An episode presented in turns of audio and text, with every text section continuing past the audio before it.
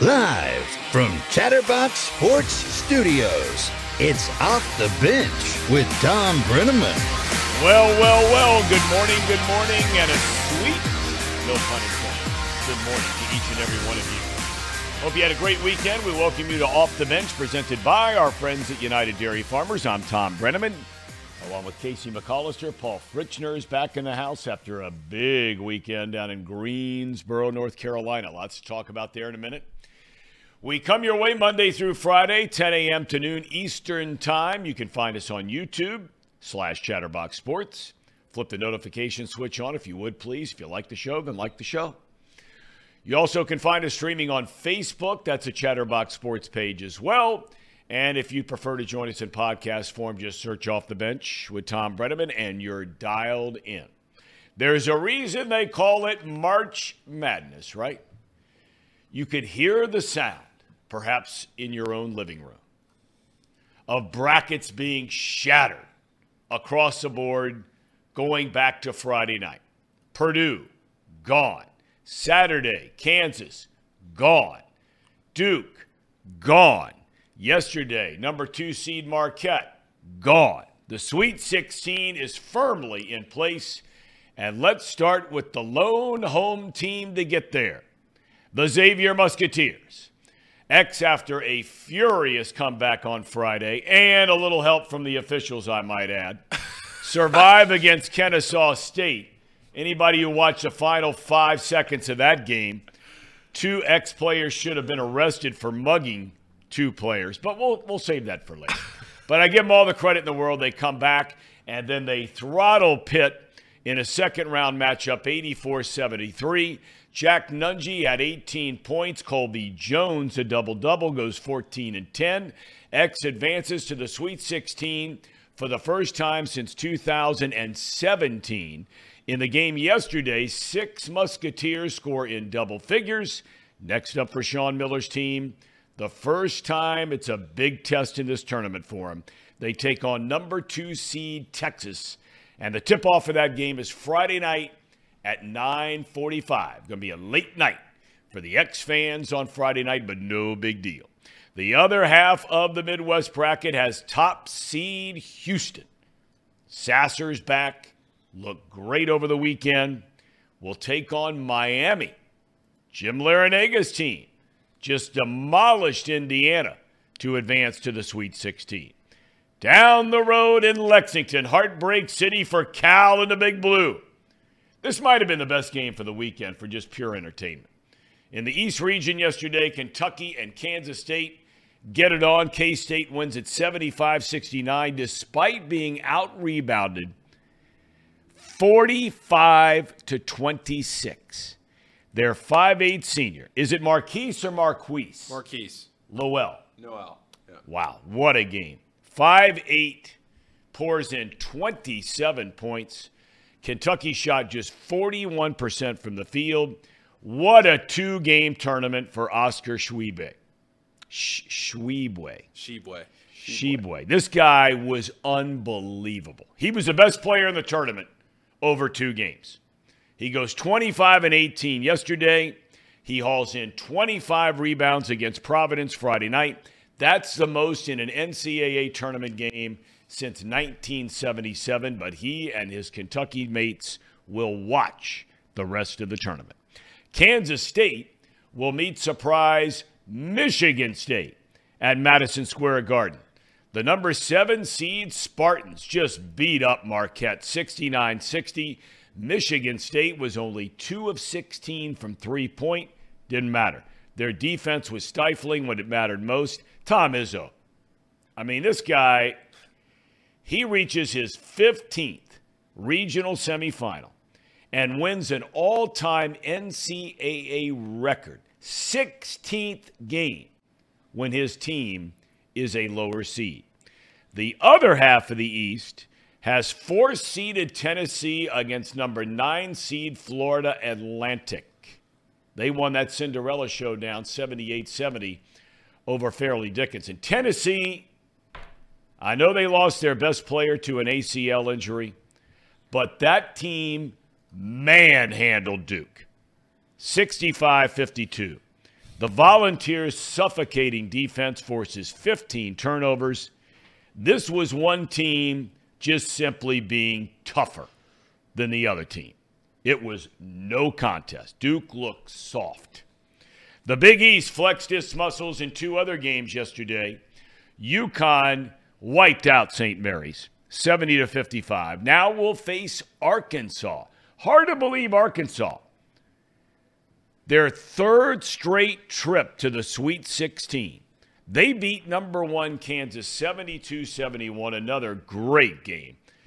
Devo Davis, 25 points, eight rebounds. The Jayhawks had no answer for him. The other half of that bracket is a game we've been looking at for quite a while UCLA and Gonzaga. The Bruins held off Northwestern. Northwestern's got a nice little team. 68 63, the final there. Tell you who else got a nice little team is Penn State. And then the Zags winning a shootout over TCU last night, 84 81. In the South region, Creighton jumped on Baylor right from the get go. That happened to a couple of Big 12 teams in this tournament, including Iowa State against Pitt. So Creighton advances and will play surprising Princeton. Who saw this one coming? Princeton first knocks off Arizona, then just wallop Missouri. No contest, 78 63. The winner faces either top seed Alabama or fifth seeded San Diego State. In other news, and Paul has a theory about this coming up in a minute.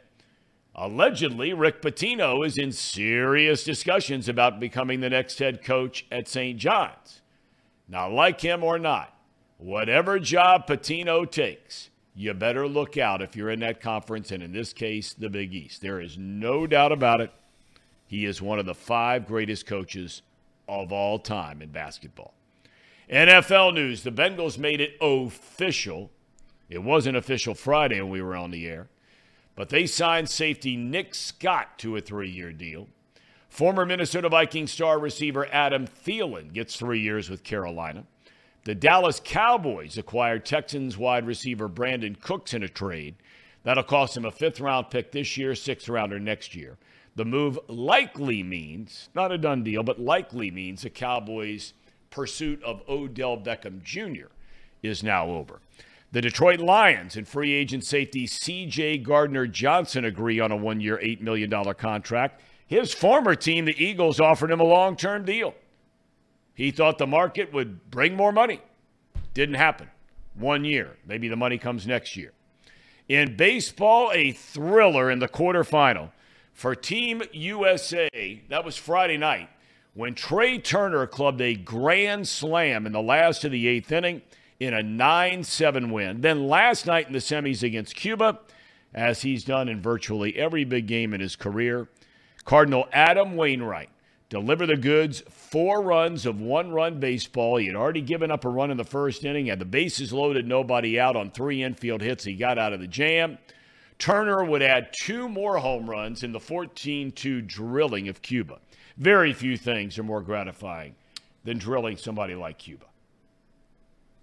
Soviet Union, China, Iran, they don't play in this deal.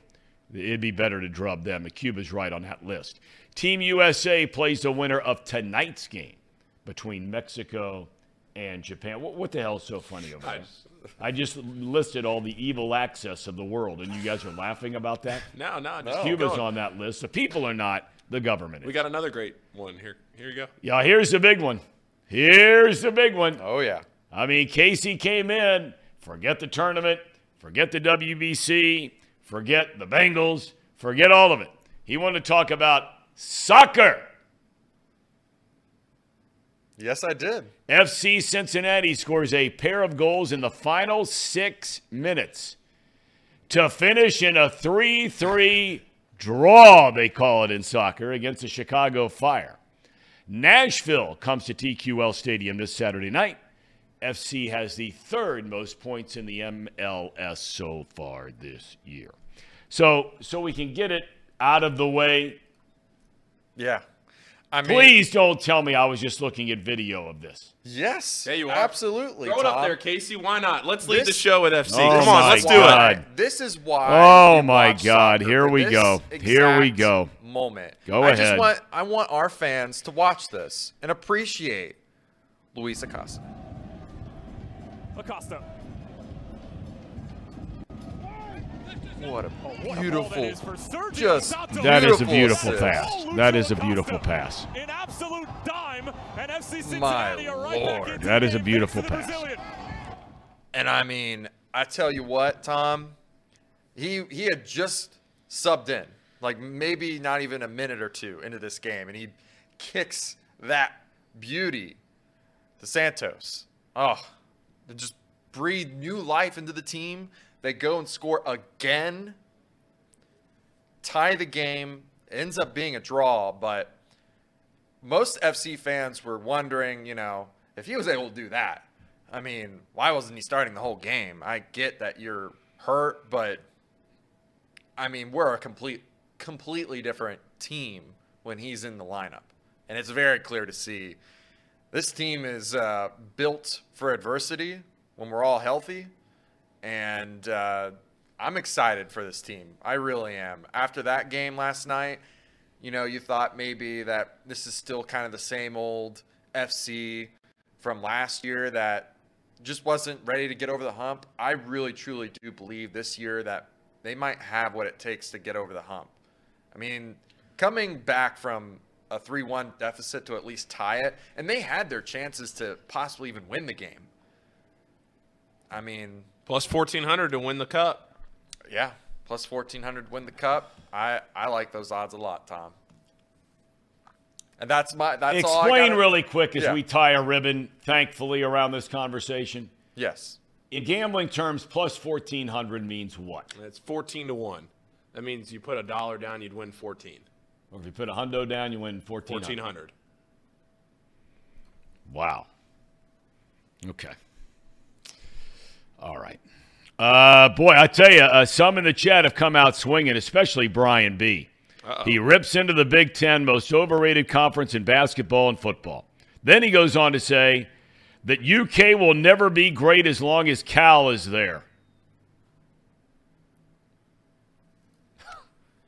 I mean, I mean, that's coming out ripping and roaring. In college football, they had the Big Ten had two teams in the college football playoff. Now, granted, they both lost, but Ohio State was right there with Georgia. Michigan is Michigan. I mean, whatever they get there, they choke it off. They got beat by TCU. Basketball, I couldn't agree with you more on that basketball. Um, it seems like Michigan State is the only team on a regular basis. Wisconsin had a little run in it there for a while. But it seems like Michigan State is the only team that carries the torch, Paul, for the Big Ten. When it all matters. Yeah, I mean the the Big Ten again, only one team into the Sweet 16, and we had talked about that so much. Is this going to be another situation where the Big Ten gets eight, nine, ten teams, however many it might be, into the tournament, and then they only get a run out of one or two of them? And it's exactly what happened. It was funny last night driving home from Greensboro. I was listening to the Miami and Indiana game. I was listening to it on F- uh, on Westwood One, and they were they were talking. Well, if if Indiana wins, then they get a second Big Ten team into the tournament. And if Indiana wins, that means Miami doesn't get in, and that's the first time since 1979 that an ACC team doesn't make the Sweet 16. And I'm sitting there going, man, we're arguing about a second Big Ten team or one ACC team. Yeah. I mean, we we talked all year about how down the ACC was, but it's always kind of hard in such a big sport like college basketball where you have 360 plus teams when you get into this ecosystem of the same conference and then they branch out and they play other teams in March Madness, sometimes they have more success. Sometimes they have sometimes you, you look back on the season, you know, like a retrospective and you say, well, actually that conference was a whole lot better than they thought they were. Just they panned out better once they started playing other teams. That was not the way in the ACC. The ACC stunk all year. We knew they stunk all year, and then they ended up stinking in the tournament as well. So, I mean, they are they did get Miami in. Miami played a good game, and there were injury questions about Miami that they overcame. Um, and uh, it, yeah, Michigan State they took it to Marquette. I mean, this is the first time since realignment that the Big East has had three teams in the Sweet 16. It was a banner weekend for the Big East, tied for the most teams of any conference in the Sweet 16. They had a really, really good weekend.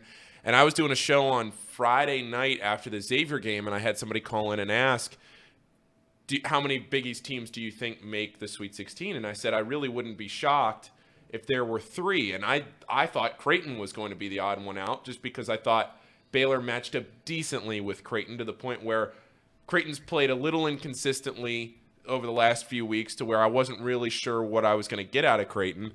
And they came out and took it straight Yep. to Baylor. I mean, the entire time, that was a wire to wire game for Creighton. So then to now look at Michigan State and what they did to Marquette, I mean, to have three Big East teams in the Sweet 16 and for one of them to not be the conference champion of the regular season and the tournament. Yep. It's it's a, a wild scene, but credit to Michigan State and what they were able to do. Marquette made their runs, but they got into foul trouble early and never really dug themselves out of it. Well, both teams were really in foul trouble that game. Yeah. I mean, you know, both teams were. Uh, and you know, they, it just goes to show. And, and look, I, I, again, I never sit here and beat up on college kids. I'm not going to do it. Um, you just wonder how much the Kolek kid. He did not play well in either game No. at all. I mean, he was a Big East Conference Player of the Year. Um, he just did not play well, and and sometimes that's going to happen to these young men uh, or young women uh, in the women's tournament, and and it's a shame when that happens because the kid had a phenomenal year. Uh, Marquette gone, but as you mentioned, the other three are right there.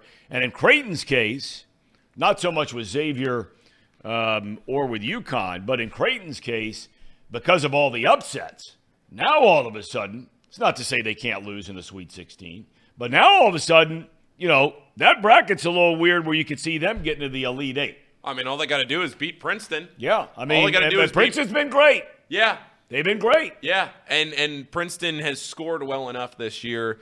Um, I feel like every time I would turn on an Ivy League game or you're looking at an Ivy League score, you're seeing that Princeton has put up. Then there were also games where Princeton would have some clunkers and wouldn't score at all. So um, I think that this is going to be a pretty a pretty interesting weekend as far as that goes. Because if you look, you know, the, it, you have of the the Sweet 16. 15 of the 16 teams are in the top 32 on KenPom, and then the outlier there is Princeton, who's at 91. So even though Princeton is a 15 seed, they are a top 100 team. Um, they're not the other team. I mean, they, they are not a they are not a you know top 25, top 50 team, but they are a top 100 team. It's not like you have some team that Right. like a like a Fairleigh Dickinson Right. who's in the 200s. Right. It's not like you have one of those. Um, but I mean, this Sweet 16, and, and I talked about this the other day. I don't know if it was on this show or one of the other shows, but a lot of people, you know, March Madness, one of the things that makes March Madness so exciting is all the upsets. And everybody loves the upsets, and it's great. It's great for the sport. It's a lot of fun. It's why this tournament is the best event in, in sports in general over a three week stretch. But when you have these upsets like a Princeton or like a FDU or you know like a Furman or one of those, the the the longer those teams stay in, sometimes once you get to the second weekend, once teams have five days to prepare. Now St. Peter's is the outlier to that because last year they actually won in the Sweet 16 to get to the Elite Eight. But a lot of times, you know, you'll have a team like Princeton or like an FDU if they had won, and they get to the second weekend, you know, in the Sweet 16 game, like Florida Gulf Coast back in 2013, and they get blown out. So now you have the cream of the crop. I mean, you have the top seven teams on KenPom, and 15 of the top 32 are in the Sweet 16. It- shapes up for a really, really fun weekend. Well, it's interesting. Darren Rovell, the, the highly Yes. acclaimed uh, sports business writer, he had an interesting tweet yesterday. And I mean, this is true. You're, you're talking about upsets, and, you know, everybody roots for the upsets until all of a sudden you get to some of these games in the Sweet 16, you're going, oh, man. Not what I wanted to see. Yeah. And he pointed out, he says, Madison Square Garden this coming week could have had Purdue, Duke, Kentucky, and Michigan State. Could have had. Or Marquette. But he says Michigan State. He says you end up with Michigan State, Tennessee, Kansas State, and Florida Atlantic. So again, it's not it's not to take anything away from um, from any of those guys. Kansas State, what a job Jerome Tang has done, longtime assistant coach at Baylor under Drew. Yeah. And Rovell points out that John Calipari makes eight and a half million dollars a year at Kentucky. Jerome Tang is being paid two million. a year at Kansas State. I don't know if that's a shot at Cal. Cal! You know, a lot of people are beaten up. If anybody watched that game, and I think that I think that Charles Barkley hit the nail on the head talking because that was a great game to watch. Okay, I don't care if you got no rooting interest at all in either team, which I really don't. I joke around a lot about Cal and Kentucky, but I, I really could care less. But that was a great game to watch. Teams turned it over a little bit too much in the first half, a little sloppy. But, you know, Charles Barkley made the comment. He said, look, Kentucky played a good game. They played a good game. But Kansas State played a better game. And they won the game.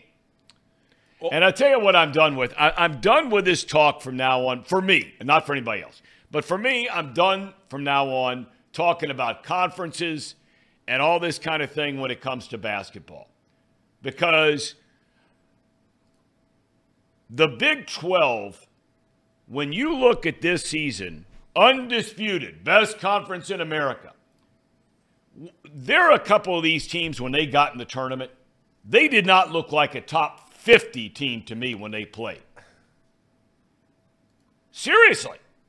Yeah. I mean, I, you know, Texas, okay, that's fine. They're moving on. Kansas. This was a game, this was a team, it's a number one seed that lost to TCU at home by almost 30. They got their tails kicked in some games. Not, not just beat. They got annihilated by some teams this year. You say, okay, well, they're good teams in the Big 12. Iowa State looked terrible. Terrible. Terrible. Looked like they had no clue. Same thing for Baylor. Now, I know they're not the Baylor that won it all two years ago. They looked awful. I mean, I you know I don't want to hear it anymore uh, about this stuff about oh what conference are they uh, all this kind of stuff. I mean, come on, come on, and the Big Ten too. Same thing, same thing. SEC gets overlooked all the time, and I tell you, this Musselman guy. I mean, he takes off the shirt. I guess he did it a number of years ago, right when yeah. he was at Nevada. But uh, and and that got a lot of the headlines.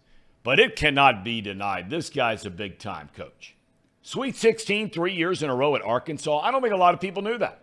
No, and I don't think people realize if you're not really like intimately involved with it. I don't think people realize how much they care about basketball in Arkansas. Yep. People I don't want to say I, I know it's a I know it's an SEC school, so I'm not gonna fully go to say that it's a basketball school, but they love basketball at Arkansas. And this means a lot to them and their community. This is not an SEC program that is just passing time in the football offseason to get to football, you know, which I guess you could even maybe sometimes argue would would be like an Alabama, although look at what Nate Oats has done there this year to to get Alabama to the top of the mountain um, to be the number one overall seed.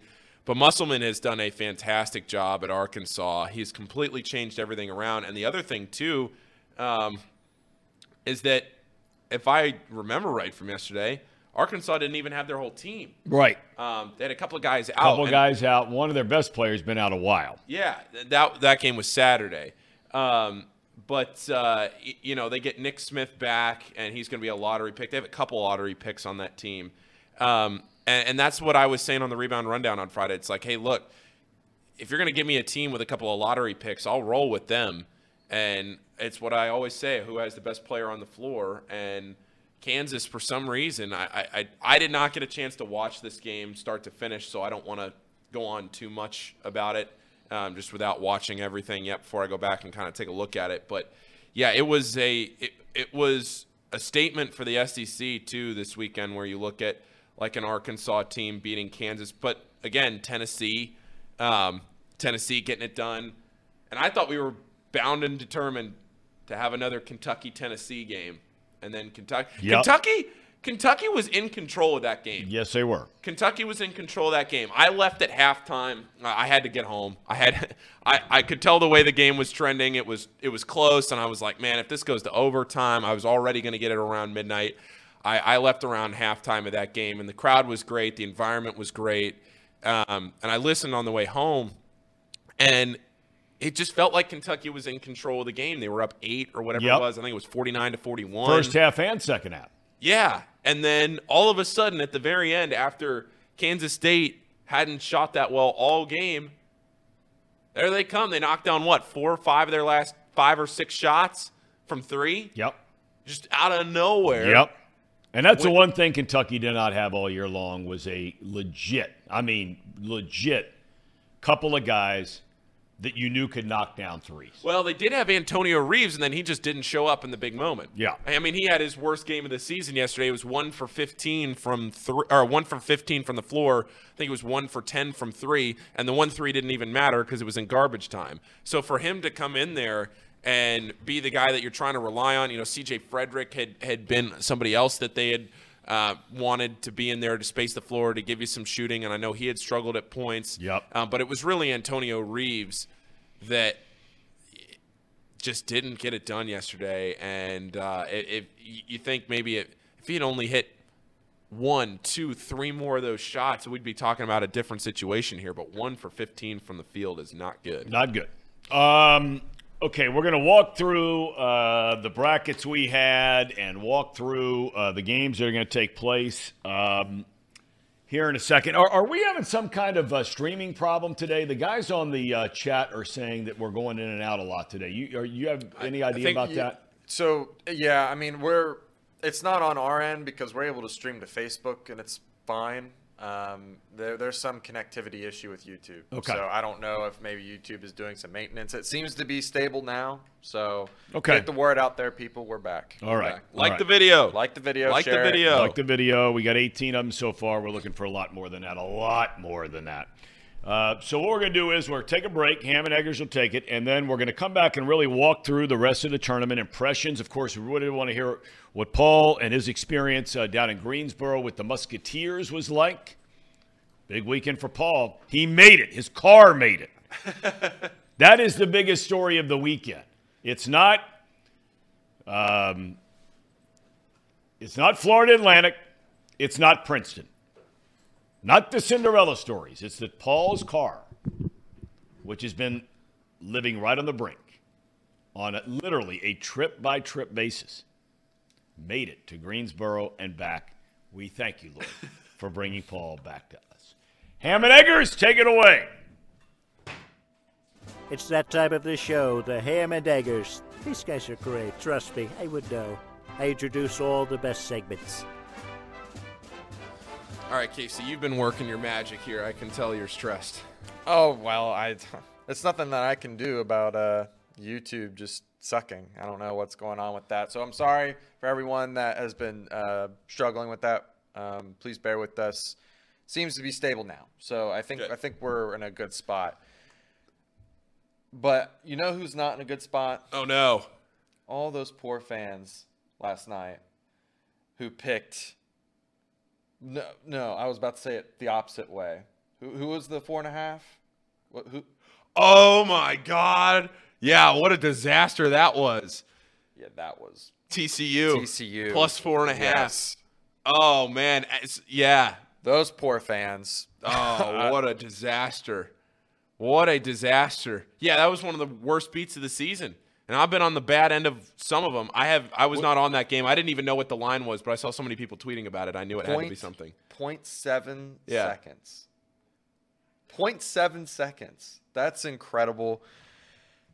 Very, very sorry for all those bettors. I know a lot of you may or may not be struggling, but I saw something the other day that 33 out of 11, or I'm sorry, 33 and 11 was the under, the record for the under for the NCAA tournament. I got to remember that for next time. Well, you know, it's interesting you say that, Casey, because I was looking at a chart of uh, the three point shooting in the NCAA tournament over the last few years and how it's consistently gone down and down and down. And then I look at Xavier's performance on Friday. They were two for 12 from three. Shot it better yesterday, but that was mostly because Adam Kunkel started five for five. The rest of the team only made three threes. I just I think it's interesting looking at the tournament as a whole and just seeing what they do and, and don't do with scoring. And it it has also felt like the tournament has been officiated a whole lot differently than it was in the regular season. Chris Mack tweeted about that yesterday with kind of the freedom of movement. It feels more physical and things are getting called, things aren't getting called. It feels like it's been officiated a little differently than the than the regular season. Um, but yes, to your point about the unders, yes, that you are spot on. Yeah, and you know, I was uh, also looking at my bracket, which was funny. No one is currently losing to the wheel. If you follow Box Lunch in that show, we uh, did a wheel bracket, and um, it was actually doing quite well at first. Um, now it's back down to the bottom, but it's got Xavier going all the way. Um, Just laugh out loud, hilarious that we spent 20 minutes doing that and wound up with Xavier. Yeah, and the fact that it's actually not like completely out, like it, it's actually got a chance to to to upset people in our own.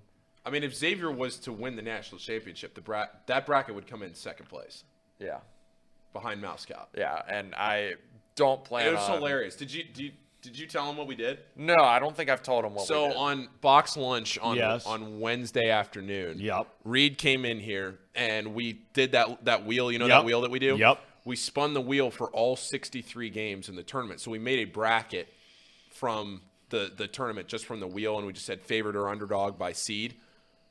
It picked Xavier to win the national championship. No joke. You can go back and watch it No on YouTube. kidding. How about it's, that? It spun 63 times. Casey, poor Casey, sat here and spun that wheel, and it's it spun Fairleigh Dickinson and it spun Xavier. And outside of that, it's in last place in the group. Here, I- I'll just pull it up right now since we're about to talk about it anyways. It is So kind of this funny. is the, the, the results of the wheel. This is the it. wheel. So who This is- who I, I, uh, who's in the championship game? It's Xavier and uh, is it was that Furman they were supposed to play? They Yeah. had the Furman upset.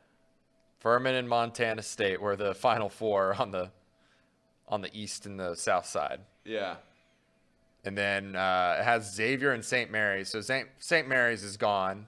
But if you look at this, if Xavier makes it all the way, if they beat Texas, I think a lot of people are going to start getting a little nervous about this game because, I mean, there's no way that they can make it any further on this side, on the Gonzaga side, I guess. Yeah. No, it, it it just is. It is funny.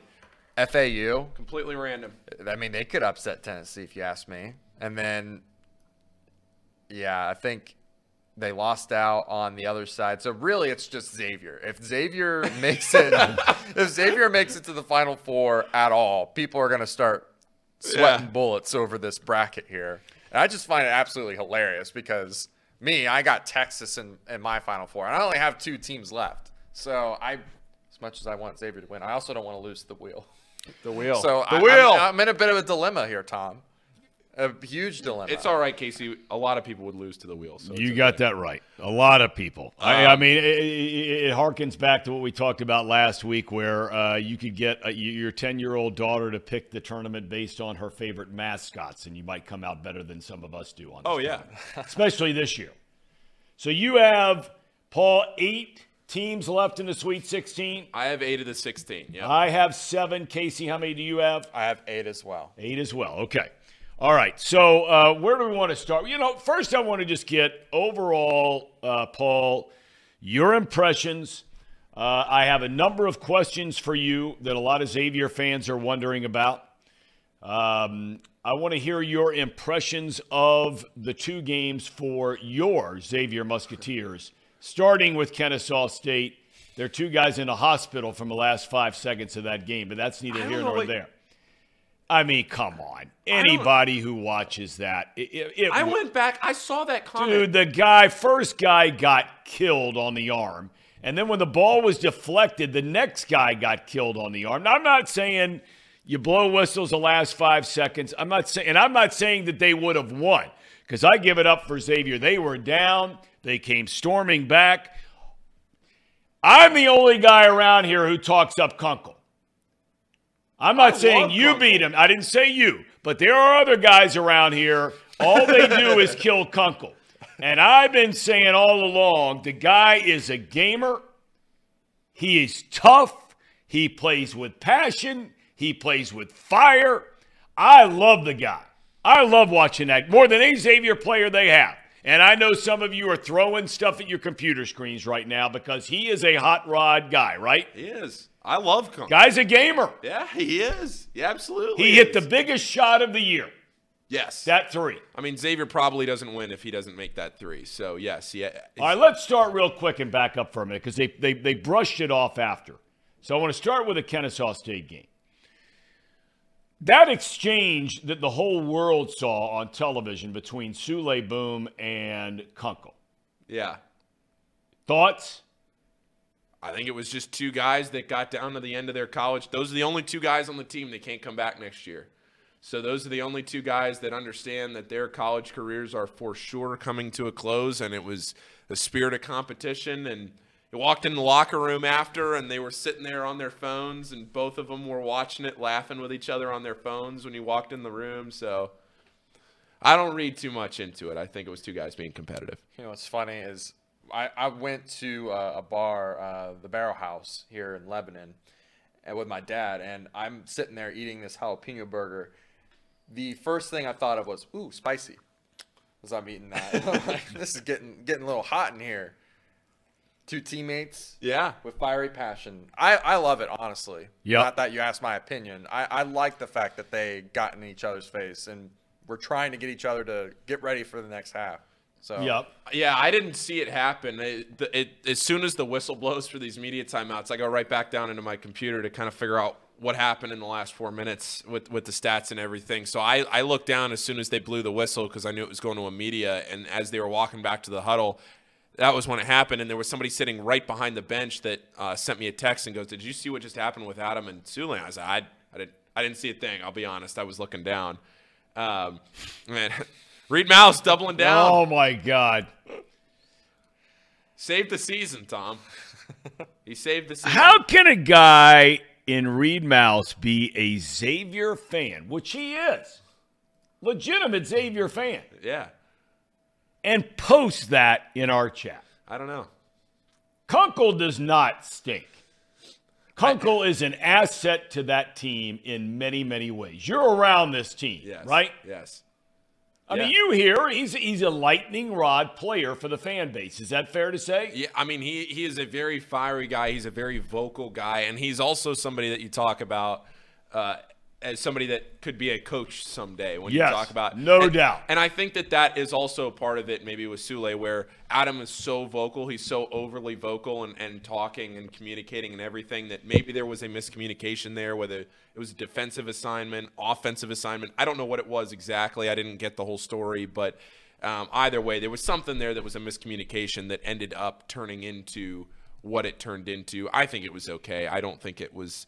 I don't think it was anything. Uh, anything huge. Um, but yeah, I mean, for Xavier to be down by 13 in the second half of that game, I I did not think when it got down to about 10 minutes to go, which is when Xavier went on their run.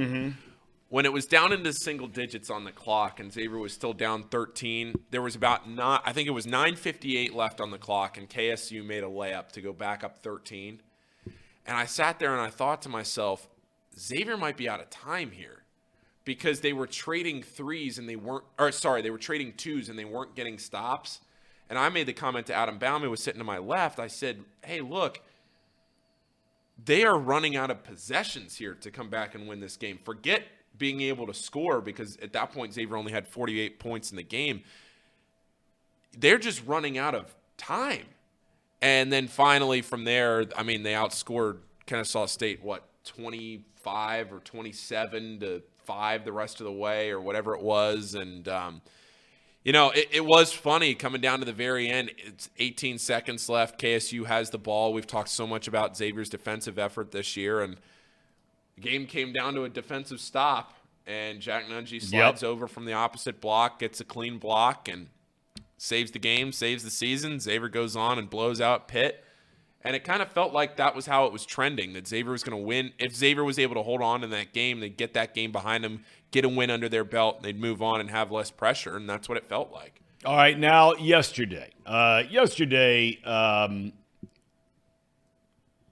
well, no, no, no, no. All right, well, yeah, let, us stay with yesterday for a minute. I mean, they they just tore Pitt apart, and I mean, it, this was a, a Xavier game where they got back in a little different way to looking like Xavier offensively. Six guys in double figures, right? Yeah. Colby Jones double double.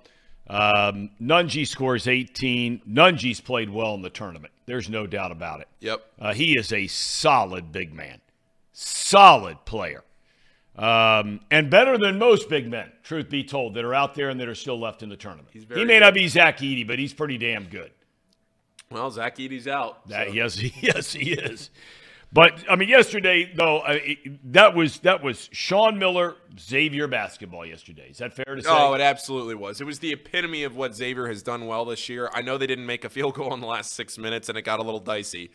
But yesterday against Pitt was the absolute epitome, for back of a letter word, uh, of Xavier basketball this year and what it looks like when Xavier plays well. They were assisting on almost every field goal. They were shooting the ball well, especially Adam Kunkel in the first half. But that goes back to finding the open shooter and finding the hot guy. They did. Um, it was it was overall a surgical performance in the first half, and then they didn't take their foot off the gas in the second half until the end. But they were even still able to just take the air out of the ball, and sort of like what I thought might happen on Friday with Xavier, Pitt ran out of time. But at the at the same point, it wasn't like Pitt came back and Xavier won by two or three and didn't cover. Xavier still ended up winning by double digits, even though they didn't make a field goal for the last six plus minutes of the game. And I think that's a statement to how well Xavier started, how well they started the second half as well. All of those things combined, they did a really good job of going out there, putting a game plan together, executing the game plan. Uh, Dante Jack, usually in a game like that, or in any game, doesn't matter, NCAA tournament, wherever, it's an assistant coach's job to do what they call the scout, which is you're putting the game plan together for uh, the game. And it was Dante Jackson, the assistant coach for Xavier. It was his scout for the Pitt game uh, to to scout Pitt and, and put that game plan together yesterday. Obviously, the head coach Sean Miller and, and the head coaches around college basketball they have input in everything, but one assistant coach gets assigned to the game, and it's their game more so than anybody else's. Dante Jackson is somebody that had played Pitt in the NCAA tournament in his career. This game meant a lot to him. Not that it didn't mean any more to the assistant coaches, but you knew. Uh, I, I- think I knew when I when I found out the night before that uh, that it was Dante's scout for that pick game that I felt pretty good about Xavier's chances. This assistant coaching staff, Adam Cohen, is somebody that's been rumored to be um, in the running for the Buffalo head coaching job, which is a great job at the mid-major level. David Miller has been a, a phenomenal head uh, assistant coach for Xavier this year. Um, he's the son of Dave Miller, who's been an assistant coach in the NBA. So there are a lot of ties to this program this year and the coaching staff, and then of course Sean at the top. But I, I just can't get over the fact, Thom, that one year ago, exactly yesterday, one year ago, was the day that Xavier hired Sean to be the head coach, and he, all it took was a year to get back to that point and to to get to a point where you are now competing for a final four. I mean, that is an incredible accomplishment and it was so weird last year thinking back to the NIT and to the way that that season ended, winning the NIT, now coming back and, and making the Sweet 16. And teams stayed together. They lost Dwon Odom last year, but outside of that, nobody else transferred. Bring everybody back. You get a point guard. Now you're in the Sweet 16. Well, the the player that changed it all for Miller this year is without a doubt Boone. Yes. Now, having said that, we always talk about pressure and we talk about playing in these games, and I think we both would agree, even the most ardent Xavier fan would agree. Their first two games have not been exactly against juggernaut opponents here.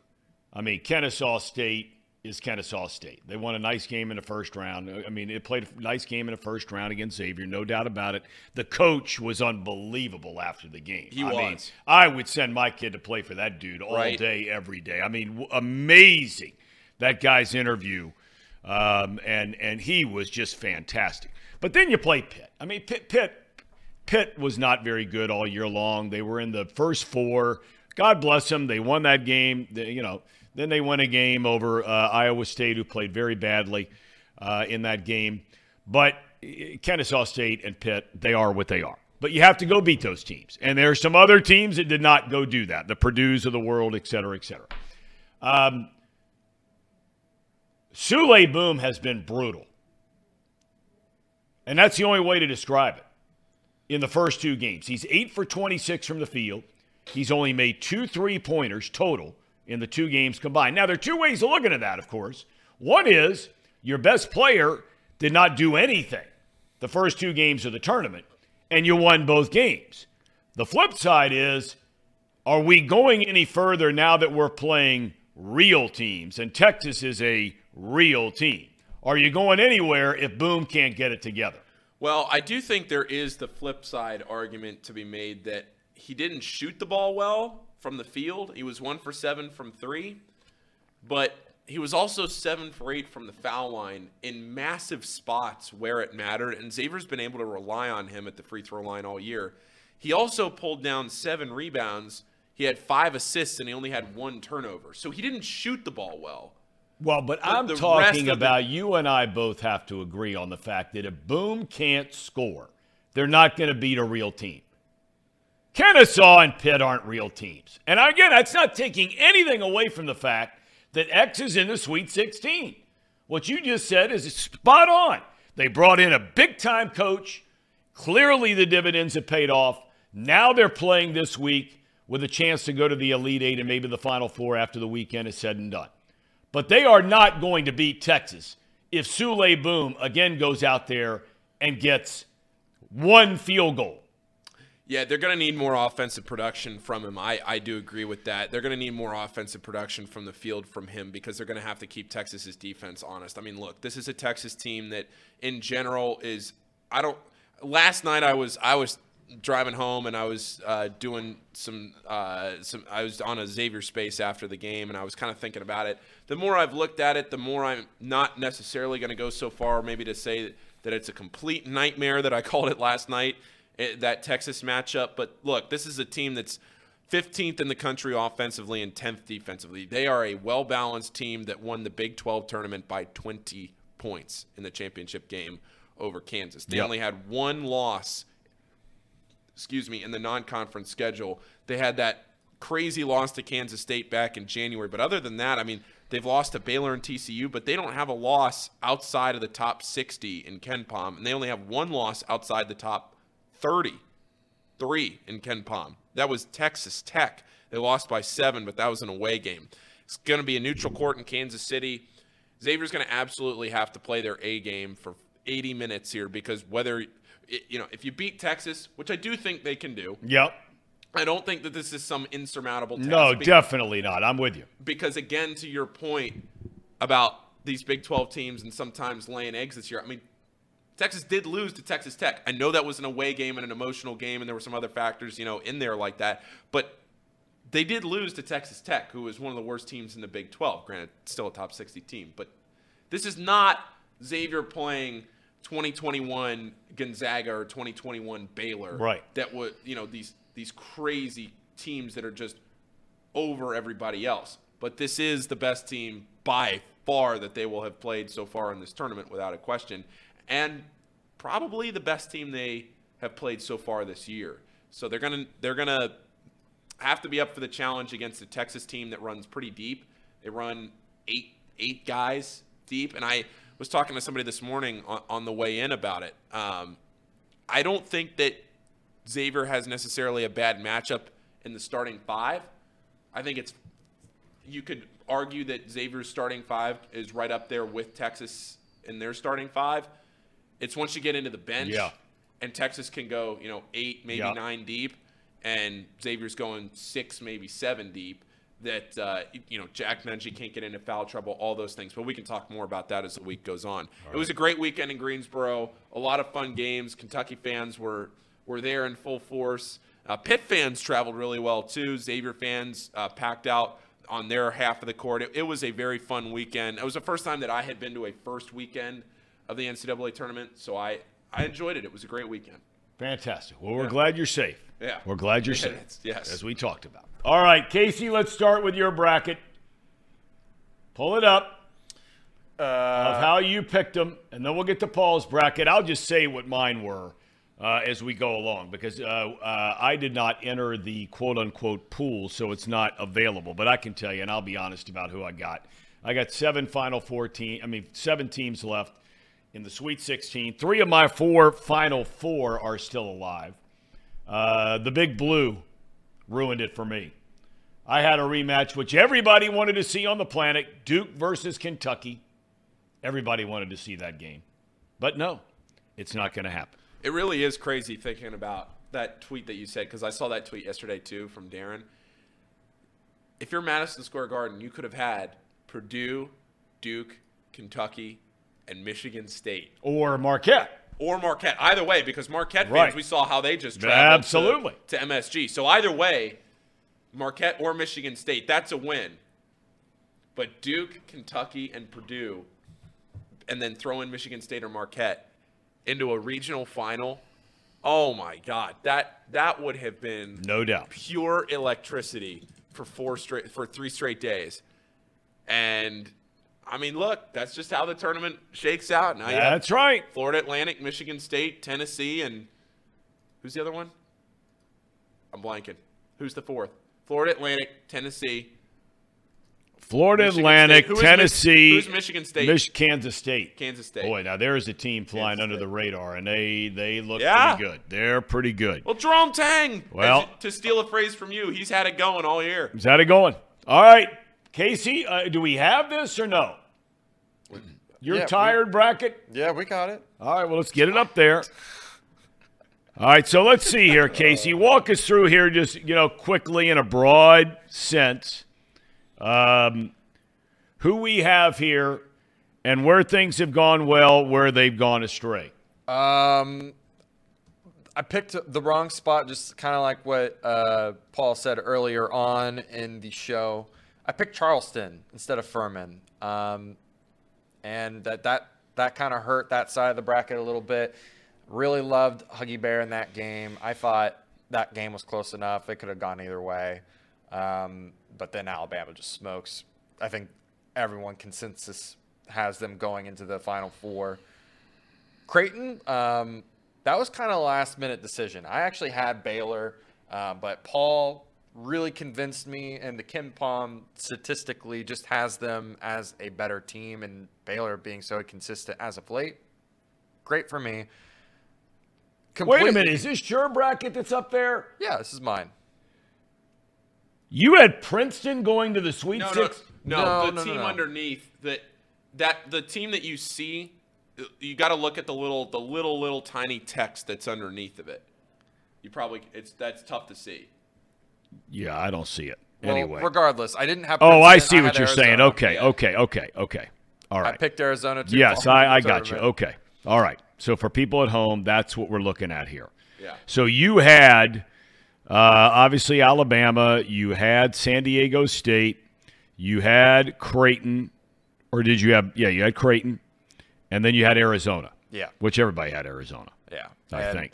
That side of the bracket really hasn't been too rough, except for the early stages. You know, the Furman and Charleston. Yeah, old news flip-flop. there. All right. Um, I definitely um, handicapped myself picking NKU.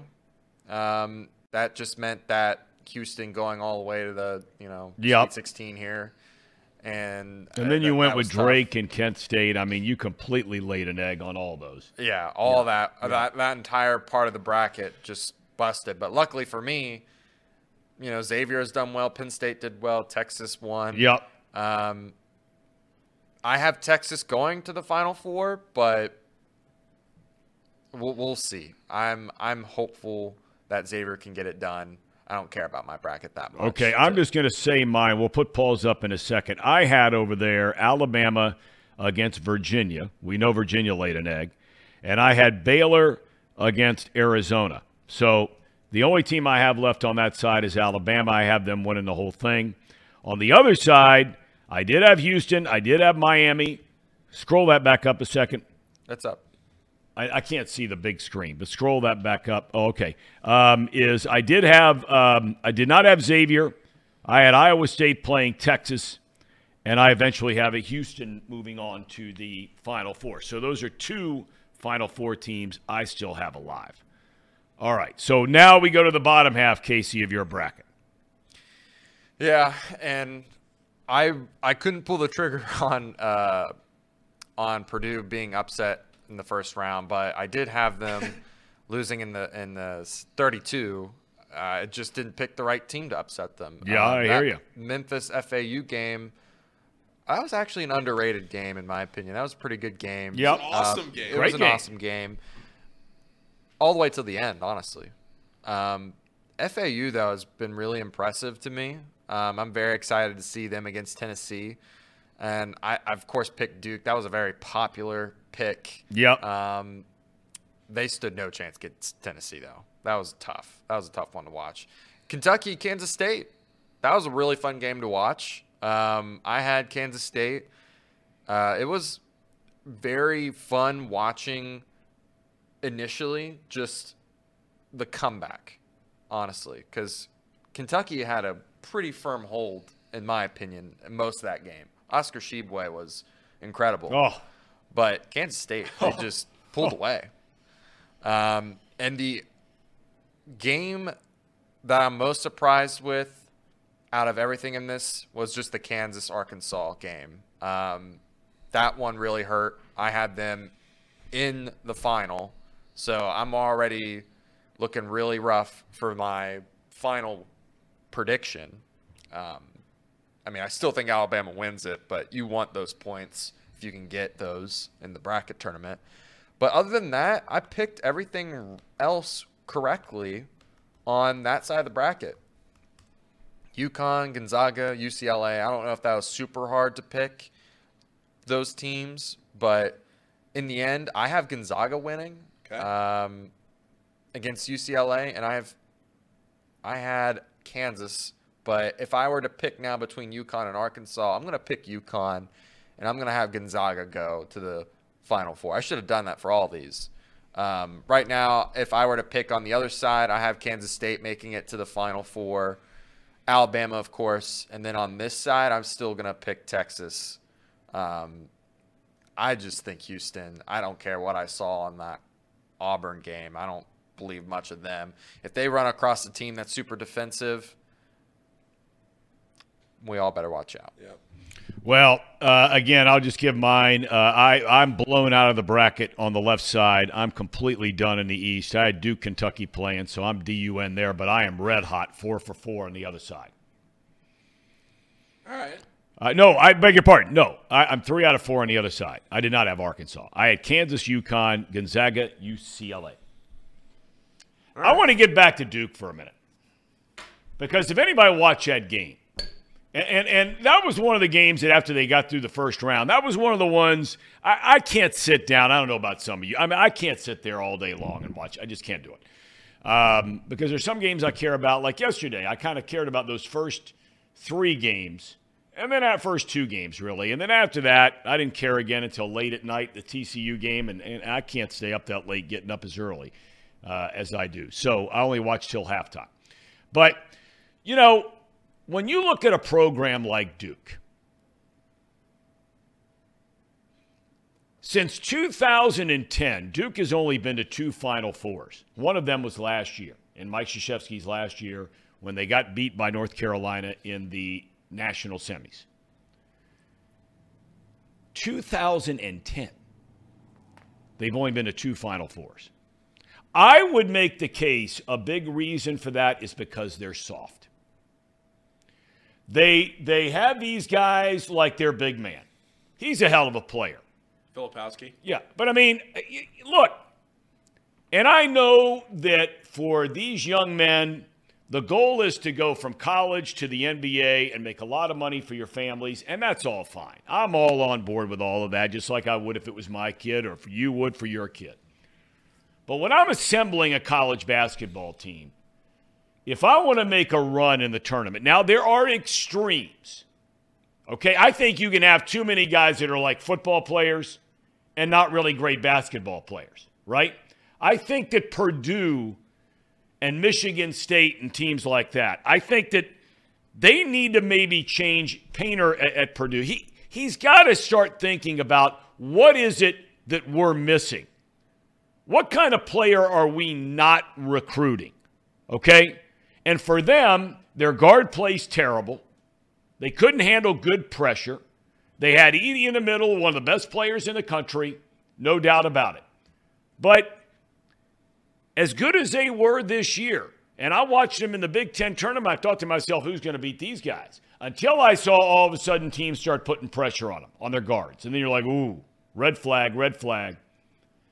Um, but Duke, to only go, and it's hard to get to the Final Four. Look, it's really hard. But for Duke to only get to two Final Fours in the last 13 years, I, they're big guys shooting threes. And I know that's what the NBA game has become 6'9, 6'10, 7 foot guys that can shoot the three and all that kind of thing. But man, that Tennessee team, they they just they just mauled Duke. Duke wanted nothing to do with that team. Am I right or wrong on this? Uh, That's what I, I was listening to it. That's what it sounded like. It's absolutely what it sounded like. I mean, they just mauled this team. Yeah. Their defense, their toughness, their rebounding, their drive, their will. I mean, look, you know, Duke and Kansas, North Carolina. I mean, we're talking about schools. You talk about the blue blood of the blue, but Kentucky. Every guy they get's a four and five star guy. Every guy they get, right? By and large, they're four or five star recruit. Everybody in the country wants, right? Yeah. And yet, we were debating on this topic. Trace was saying about he doesn't know if Michigan State's a blue blood. Well, here they are again. Here they are again. And then I look at of the quote unquote blue bloods that are left out there. There's only one left, in my opinion, that's a true blue blood. I mean, you can debate Michigan State. I put them in there, and that's UCLA. Now you could say Gonzaga is. They haven't been there in the long haul. Think- Which, by the way, I got to tell you, Mark Few, I mean, great coach, great coach. But I got to tell you, you know, when you watch his interviews, he is nothing like the rest of the guys are. 99% of these guys have been fantastic.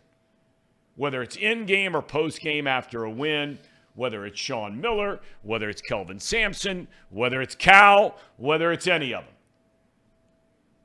Few, i- i- just cranky, you know, and he's had that reputation for a long time. That's a hard team to root for, Gonzaga. I can't root for him. And I was there when they had the first ever run to the Sweet 16 in Phoenix, Arizona. I was at the game in that regional semifinal and final. The crowd, never seen anything like it. The Gonzaga fans, and they travel great, man. I mean, man, do they travel. You put a game east or uh, west of the Mississippi. Yeah. Gonzaga fans are selling that place. out. No doubt. They're unbelievable. But Few's cranky. He gets tired. And after watching them, and they played pretty well against TCU, watch the first half, went back and watched a little bit of the highlights and stuff this morning. Just based on watching those two teams, and I'm sure I'll be wrong as I've been the rest of the tournament, I think UCLA is going to blow them out of the gym. UCLA is good. Yeah, they are very good, uh, and they've also they've grown on me as the season has gone along. UCLA has. I don't think it'll be a blowout, um, but I wouldn't be shocked either way uh, with the with the result of this game. I lean Gonzaga, but I haven't also done like a you know I haven't gone in done a huge deep dive, kind of just first impression of it. Um, I kind of lean Gonzaga though uh, in a matchup like that. They have a lot of experienced guys. Not that not that UCLA doesn't either, because you look at a guy like Tiger Campbell, Jaime Jaquez. I mean, they, they, you talk about some guys that have been around the block. Yep. Have played in some big time games. No doubt. Um, I do see Sir Boy Wonder reporting via John Fanta that, barring a last minute change of heart, Ed Cooley is going to take the Georgetown job. Okay, which- now I want you to Wow. expand on your uh, theory here, which you uh, you were the one who said this before the show ever got started today that you thought Cooley was going for sure to Georgetown. Yeah. So I have a I have a conspiracy theory here, and I don't really have anything to back this up. I've just been kind of doing some thinking on it. I I did fully expect Ed to take this job by the end of the day today, and like Fanta says, it looks like that's going to happen. So that opens up Providence. Well, Thom, Oh boy, let me ask you a question. here we go. I, I got a question. Here we go. Got a question for you, Thom. Yes, sir.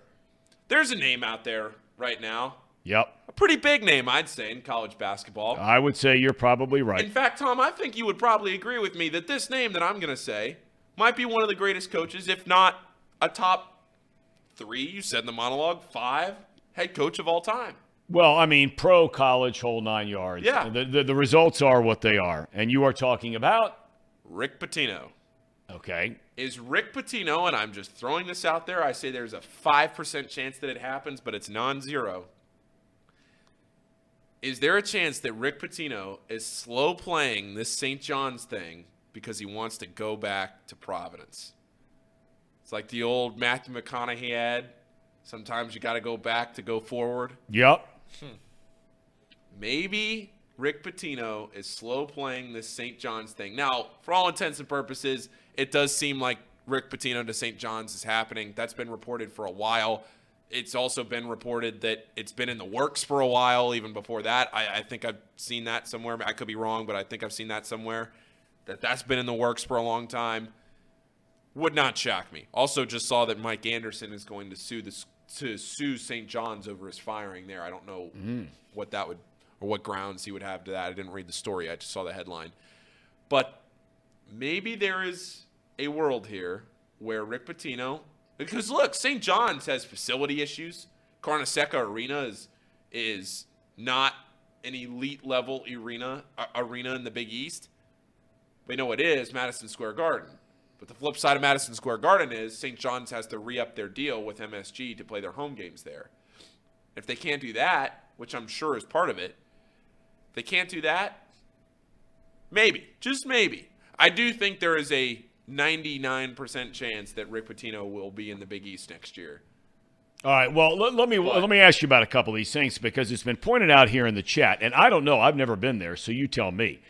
Uh, someone says Providence is just a miserable town. That I don't know. I've never been to Providence. Okay. Well, I mean, I've heard that before, but Ed Cooley is a Providence guy. He is. He's, He's born and raised yeah. guy there. I mean, he, he loves it there, and what a great dude. I mean, I, I love that guy. I've talked about him before. Uh, he's an awesome guy. Why? Why? Uh, because you do know the Big East. Why is Providence? Uh, why is Georgetown a better job theoretically than Providence? Well, money? Is it all money, or is it recruiting? I mean, what, what well, not well, not not necessarily money for Cooley, although I do think he'll get paid a little more. I don't think money is necessarily the issue as far as like a contract goes, because I think Cooley, when you're talking about four or five and a half million dollars, which is basically the difference in, in the initial contracts that I had heard or had seen reported, I think that I had heard of some, you know, whether it's NIL or just some things like that that Cooley was looking for some more support from Providence as far as NIL or some of that goes, and he felt like he had a higher ceiling at Georgetown in that. Because if you get Georgetown back to national prominence, those donors and those people at Georgetown are going to come flocking. They have the highest endowment in the Big East, one of the highest endowments. yeah, a lot of big money people come out of there. Yeah. So Yep. If you get to a point where you're starting to, I mean, it's hard to sell out the Cap, uh, Capital One Arena for Georgetown basketball, but if you get to a point where you are putting Georgetown on the map again and you're consistently making NCAA tournaments, you're competing for Big East titles, all of those things, the donors are going to flock to the Hoyas. And that is something that Ed Cooley would jump at the chance to do. I'm just shocked that he's leaving his hometown. I mean, it is. This is going to be a situation now where he has to play Providence twice a year, maybe three times if they meet in the Big East tournament, and he is going to be going from being the guy, Yep. the guy, Yep. in his hometown, Yep. the guy, to now going down to Georgetown in the same conference and having to go back and play them in Providence. But I, I got to tell you, and I know a little bit about what I'm talking about here. Uh, you know, and I had uh, I had a wise man once say to me a long time ago when I was thinking about leaving Arizona to come to Cincinnati. Your hometown, there are a lot of great things about it, and then there are some things that you don't think about that all of a sudden once you get back there, there it, it, it's not. And I don't mean this in a negative way. It just there, there are things that come up that you never thought of. And sometimes you just have to get out. And Cooley has obviously reached that point in time. It's time to leave. And, and, and at the end of the day, when he gets to be an old man, uh, he's still going to be loved and revered in Providence, Rhode Island. He is a Providence guy. He might come in there two times or one time a year, get booed. That's fine. You move on. The people who know you know you. They know what you're all about. He's done a phenomenal job there at Providence. But Georgetown, the name, the history, all that kind of thing, it's Georgetown. Pitino just seems like the natural fit for me uh, in, in New York City. He's been there, Yeah. right? I mean, he's been there. Pro coach. He's a New York, you know, kind of guy, Yeah. right? Oh, you didn't say that very. You didn't say that right. New York kind of guy. guy. In New York, guy. Jerry Narron used to say, glue guy. Rich Aurilia, a glue guy. Nobody can do that imitation better than Jim Day. We got to get him on the air one day. Um, all right. Oh, oh, now, Paul, let's get your picks up there. Well, one last thing before you put this up there. You are spot on with the Rick Pitino, New York. I mean, he lives on Winged Foot, the golf course. He's That's a New York. Yeah. Only guy like you would know that, but yeah, okay, Yeah. go ahead. he lives he lives You on- mean to tell me Rick Pitino lives year round in New York?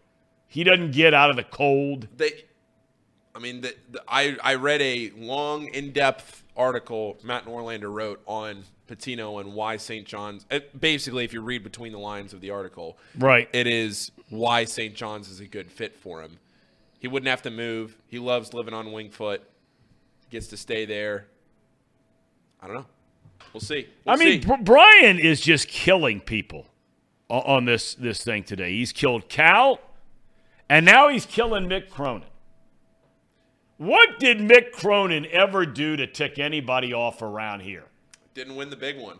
Well, okay, all right. I mean, I'm just answering the question. All right. All right. Well, let me ask you right now, okay? At the end of the day, would you like to have Mick Cronin still here? I I think it's yes. I mean, come on. yes. And that's not saying anything bad about Brandon or anything bad about Wes Miller. God bless them both.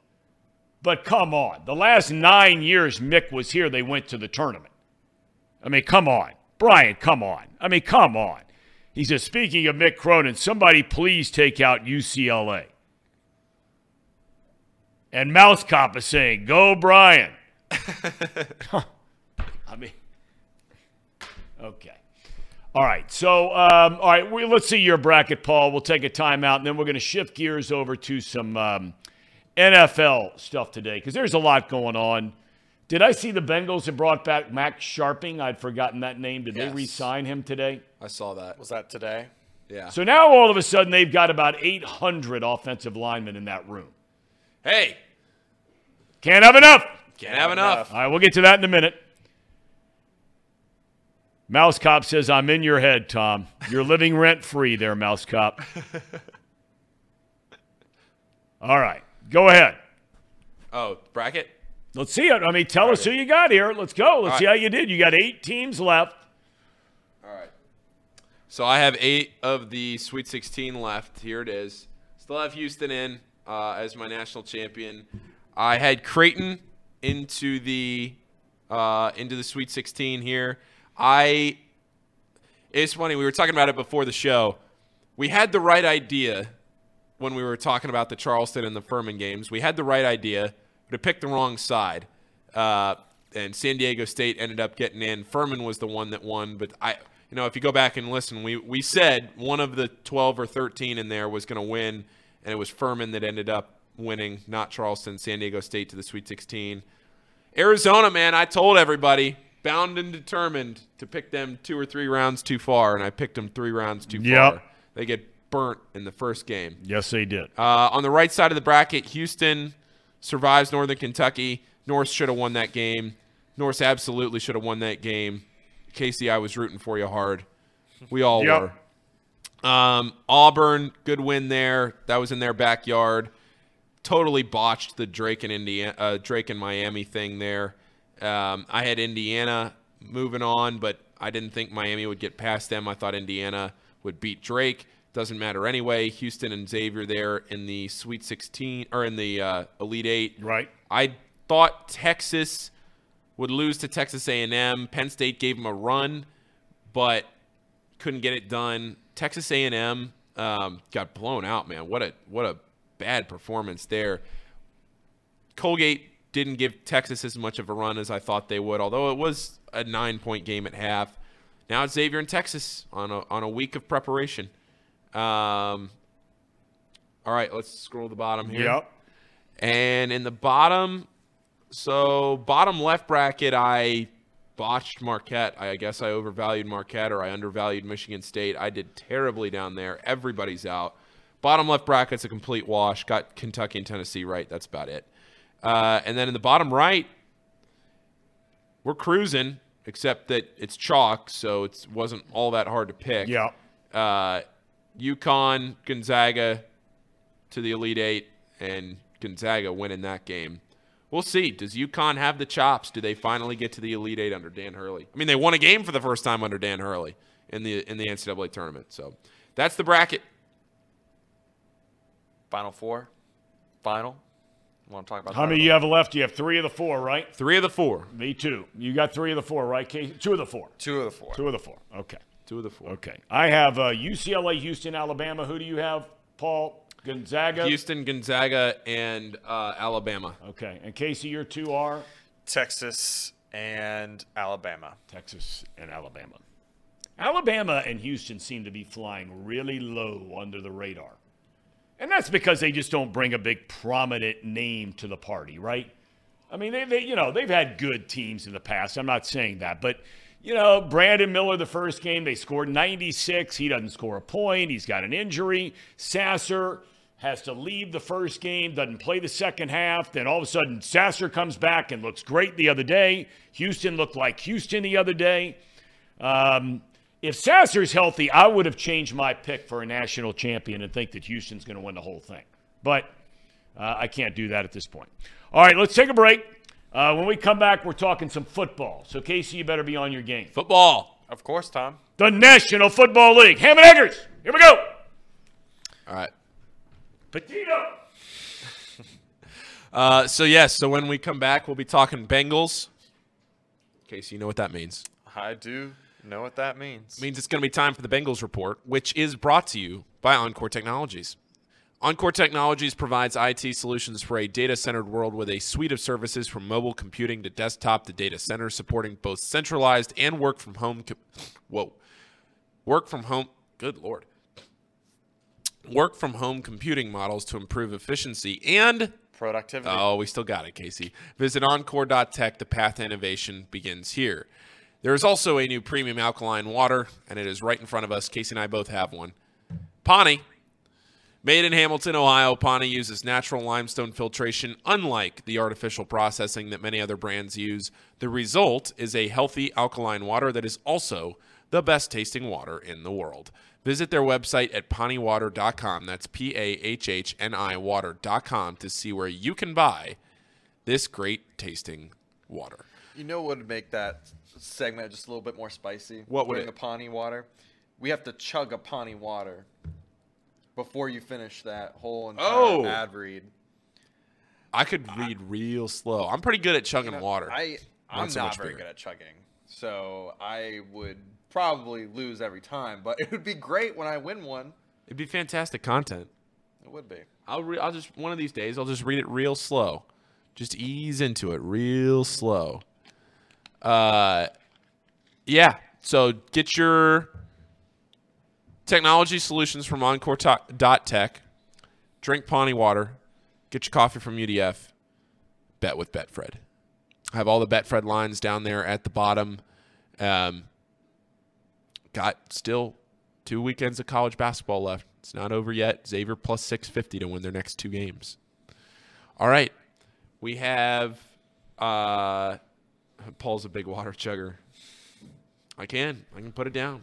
I don't drink a lot of water though. I should drink more water. I should drink more Pahhni water. I used to drink too much water. I feel like. Really? I'm- Yeah, I'm, just I- not I a would- My parents would buy like a 64 pack of bottled water, and I'd drink it in like three days. Pahhni. Yeah. Pahhni water here in the office is about the only time I Drink water. drink water. Yeah. Yeah, I mean it's starting to get to that point for me too. Got to change that, boys. You got to drink a lot of water. Yeah, A it's lot. important. It's very important. Very good for you. Can wash out a lot of the bad stuff that both of you guys partake in. It's true. On a regular basis. Degenerates. All right, Casey. When I left you on uh, Wednesday, I checked in on Thursday or Friday's show. But when I left you on Wednesday, I asked you a question. And I said, How much equity has the Bengals front office built up to do the right thing? Because at that point, when I was in studio, the Bengals had not made a significant move yet in free agency. Guys had left. Now I, I'm sitting there on my phone. I had checked into my hotel room. The Wi Fi wasn't working. Had to call the support center. It was a disaster scene. I look down at my phone and I see Orlando Brown signs with the Bengals. I said, well, first off, I see all these texts from everybody and all caps, and I'm going, what is something happened?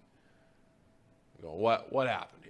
What's going on? Well, tell you tell him where you went on the door because the last time Paul was around, and Well, I, asked- listened to the live shows, so I know that on the scale we're feeling pretty good. Well, for those of you that don't know what we're talking about, new to the show, most of you are not new to the show, but we had asked Casey before the Orlando Brown signing when Vonn Bell walked out the door, Jessie Bates walked out the door, Hayden Hurst walked out the door, um, Samaj P. Ryan walks out the door, blah, blah, blah.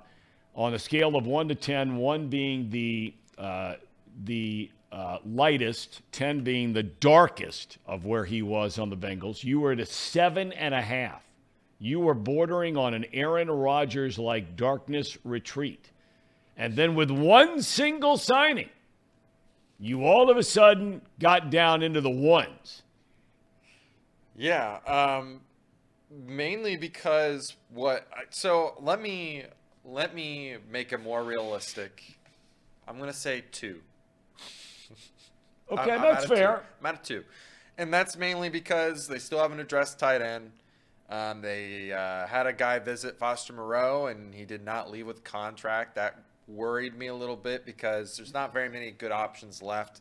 I'm not a fan of Irv Smith. His injury history is not great. You're risking a guy not even playing this year and him being your starter. Um, although more and more it looks like they're going to spend that first round pick on a tight end because they just haven't addressed it yet. But regardless, addressing the left tackle spot when they didn't need to, to me, says a lot about how they feel about protecting Joe Burrow is the number one priority. I mean, they didn't have to go get Orlando Brown. They could have easily just gotten uh, Jermaine Eluemunor for three years and 20 million and, and just been okay with that and gotten a, a stopgap guy. No, they said we're going to improve where we think we can improve at. Left tackle is a spot where they said we don't have anything long term secured there. Jonah has not really produced at a high enough level to where we think that bringing in Orlando Brown Jr. makes sense. And it was a great signing, too. It puts him at the 18th highest paid tackle tackle in the league, which is a great deal for the Bengals. And not to mention that they front loaded it and they put it in with a bunch of signing bonus cash that doesn't affect our cap too much. Not to mention that there's still a potential for this Bengals team to have a ton of cap space. They could easily trade away Jonah for pennies. I, I still think that's what they should do. Well, Ian Rapoport reported Friday. yep. He was the first guy to come out and say that that I've heard. Maybe some of you have heard different. Where he said a deal for Williams could happen sooner rather than later. He said it's hard uh, to see them getting more than a third round pick because of the fact, of course, that Williams is in the final year of a deal. He's making $12.5 million, 12.6 to be exact.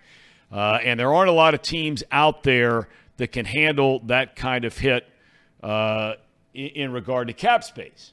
But he said there are a few. And he said there also aren't a lot of teams looking for a left tackle. I just I can't I can't tell you. And I don't know. He might be the nicest guy in the world. Uh, I know that Frank Pollack tried to talk him out of it over the weekend, him being Williams and his agent coming out right after the signing of Brown that he wanted to trade. And look, all of us understand a left tackle is paid more than a right tackle. Williams has only been a left tackle. He wants to make left tackle money. So, from the business side of things, I get it. Yeah. Okay? I get it. But you've already proven you can play left tackle. You're coming off a year where you played through two knee injuries.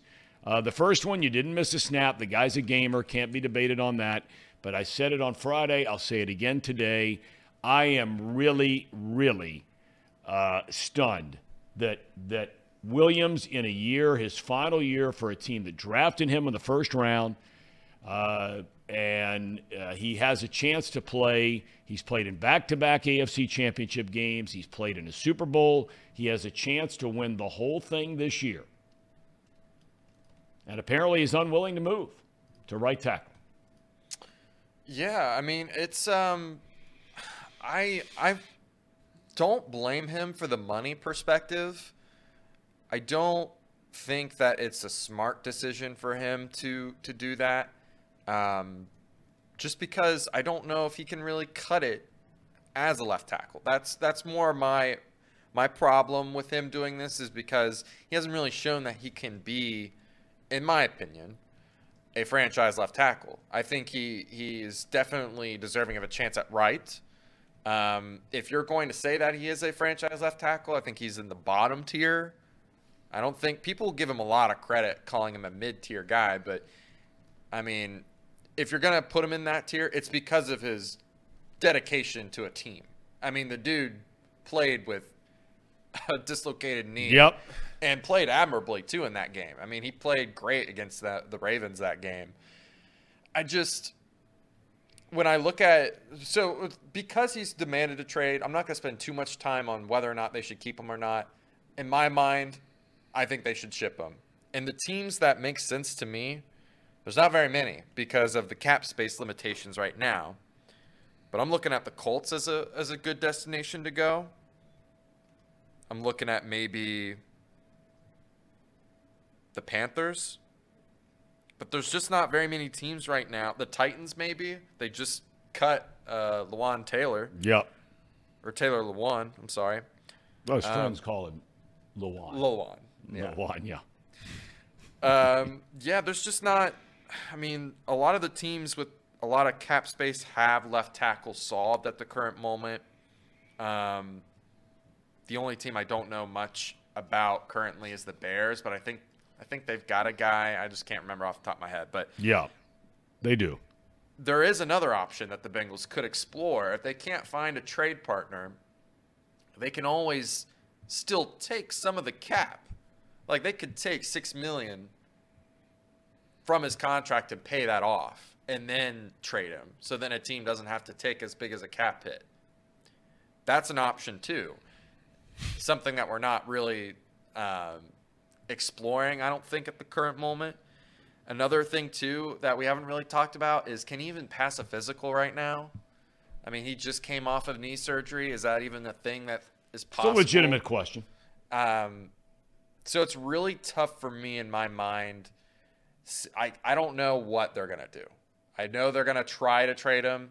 I think they should trade him for just pennies, the seventh rounder, sixth rounder, just to get him off your books. I don't know if there's any teams that'll do that. So I think the best option for them, just so we can move on from this conversation, take six million, split split his contract up with the team, and then trade him for something a little bit more reasonable, like a fourth rounder. But that's my that's my thought on the whole situation currently as it stands. Okay. Some other, you want to say something? No, go ahead. The, some other things I wanted to touch on Bengals related before we move on to a more general, broad discussion. Uh, Chauncey Gardner Johnson. I mean, he he got really screwed. I mean, Well, no, he screwed himself. Yeah, yeah. I'm he not was offered saying, a multi-year deal to stay in Philadelphia with a good winning Super Bowl winning uh, Super Bowl runner-up team, and he was offered, according to all reports, a multi-year contract. And he did what Jessie Bates wanted to do. Now Bates hit the lottery. Gardner Johnson did not. He thought he was going to get paid among the elite on a long-term deal. Gets a one-year contract with Detroit. Yeah, I mean that's not great for him. Just based off of that money, I mean, I'm I'm almost pretty sure, pretty positive that he should have been a Bengal with that sort of contract. But he decided to wait. We decided to move on with Nick Scott. I think that's a very good signing. You would think Long John Silver is a good signing. I think it's playing a good on a wooden leg if he put on Bengals garb. Well, the thing is, it's True a- or false? I I wouldn't disagree. I don't think so, Thom. But I do think that based off of body of work, the amount he got, there's options for you to go get a guy still in the draft. And there's still options for you to move him around. You didn't spend too much money getting this guy.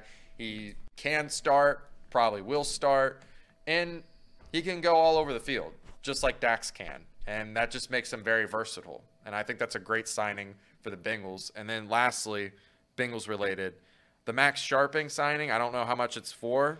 I haven't seen those numbers just yet.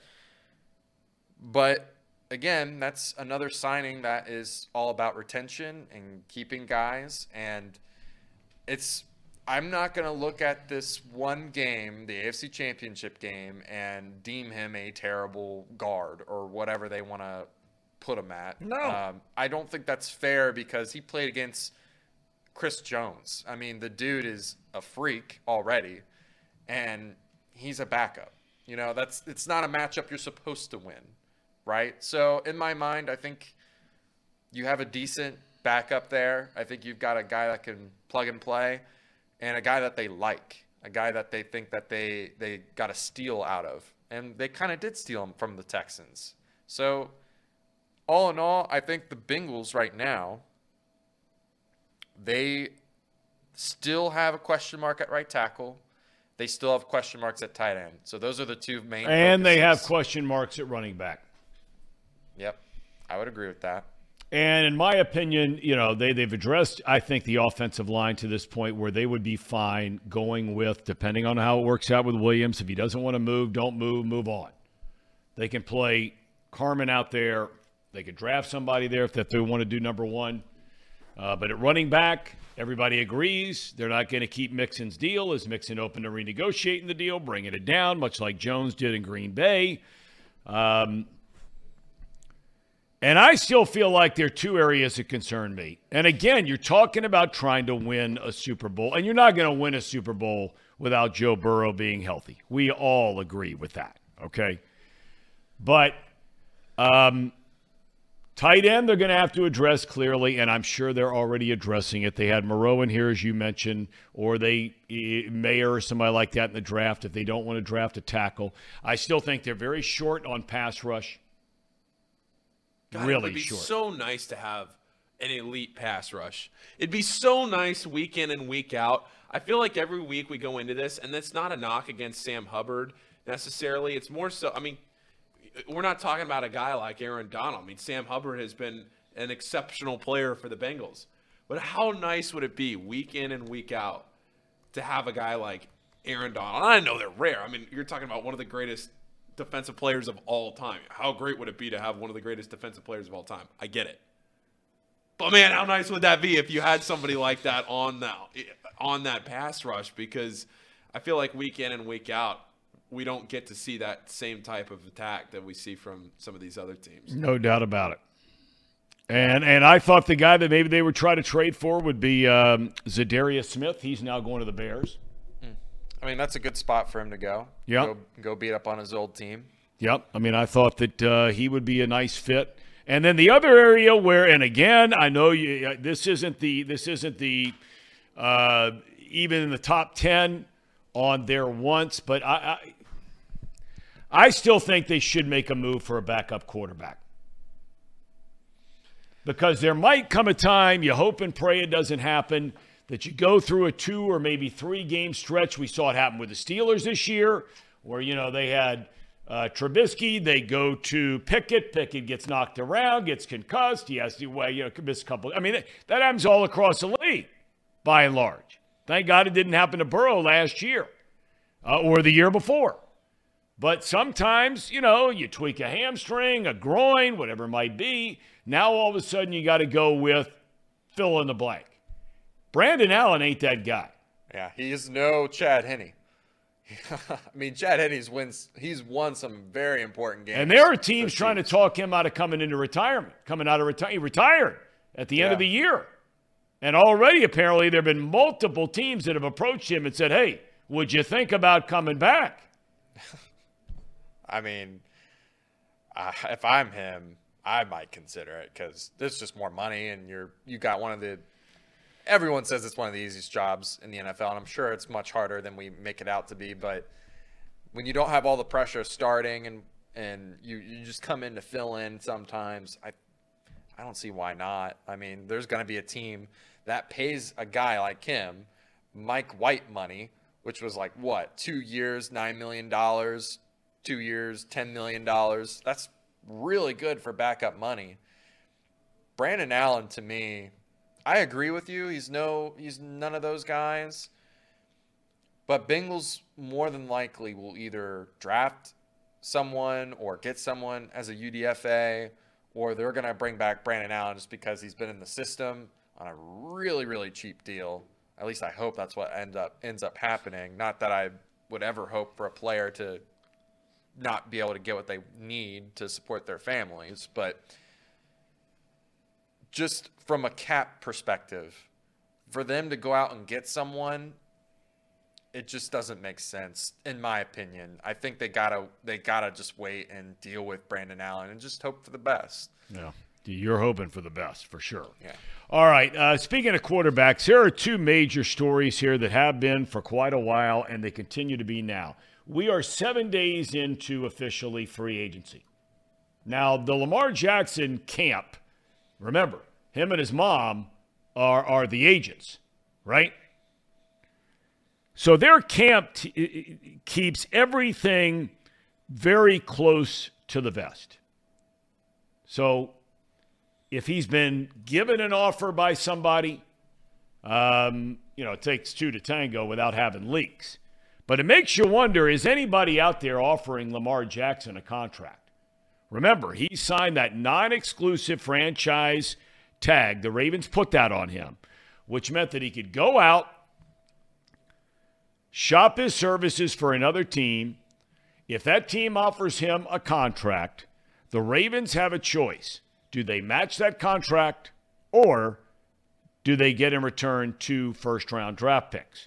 Now, this thing has a chance uh, to go all the way into July.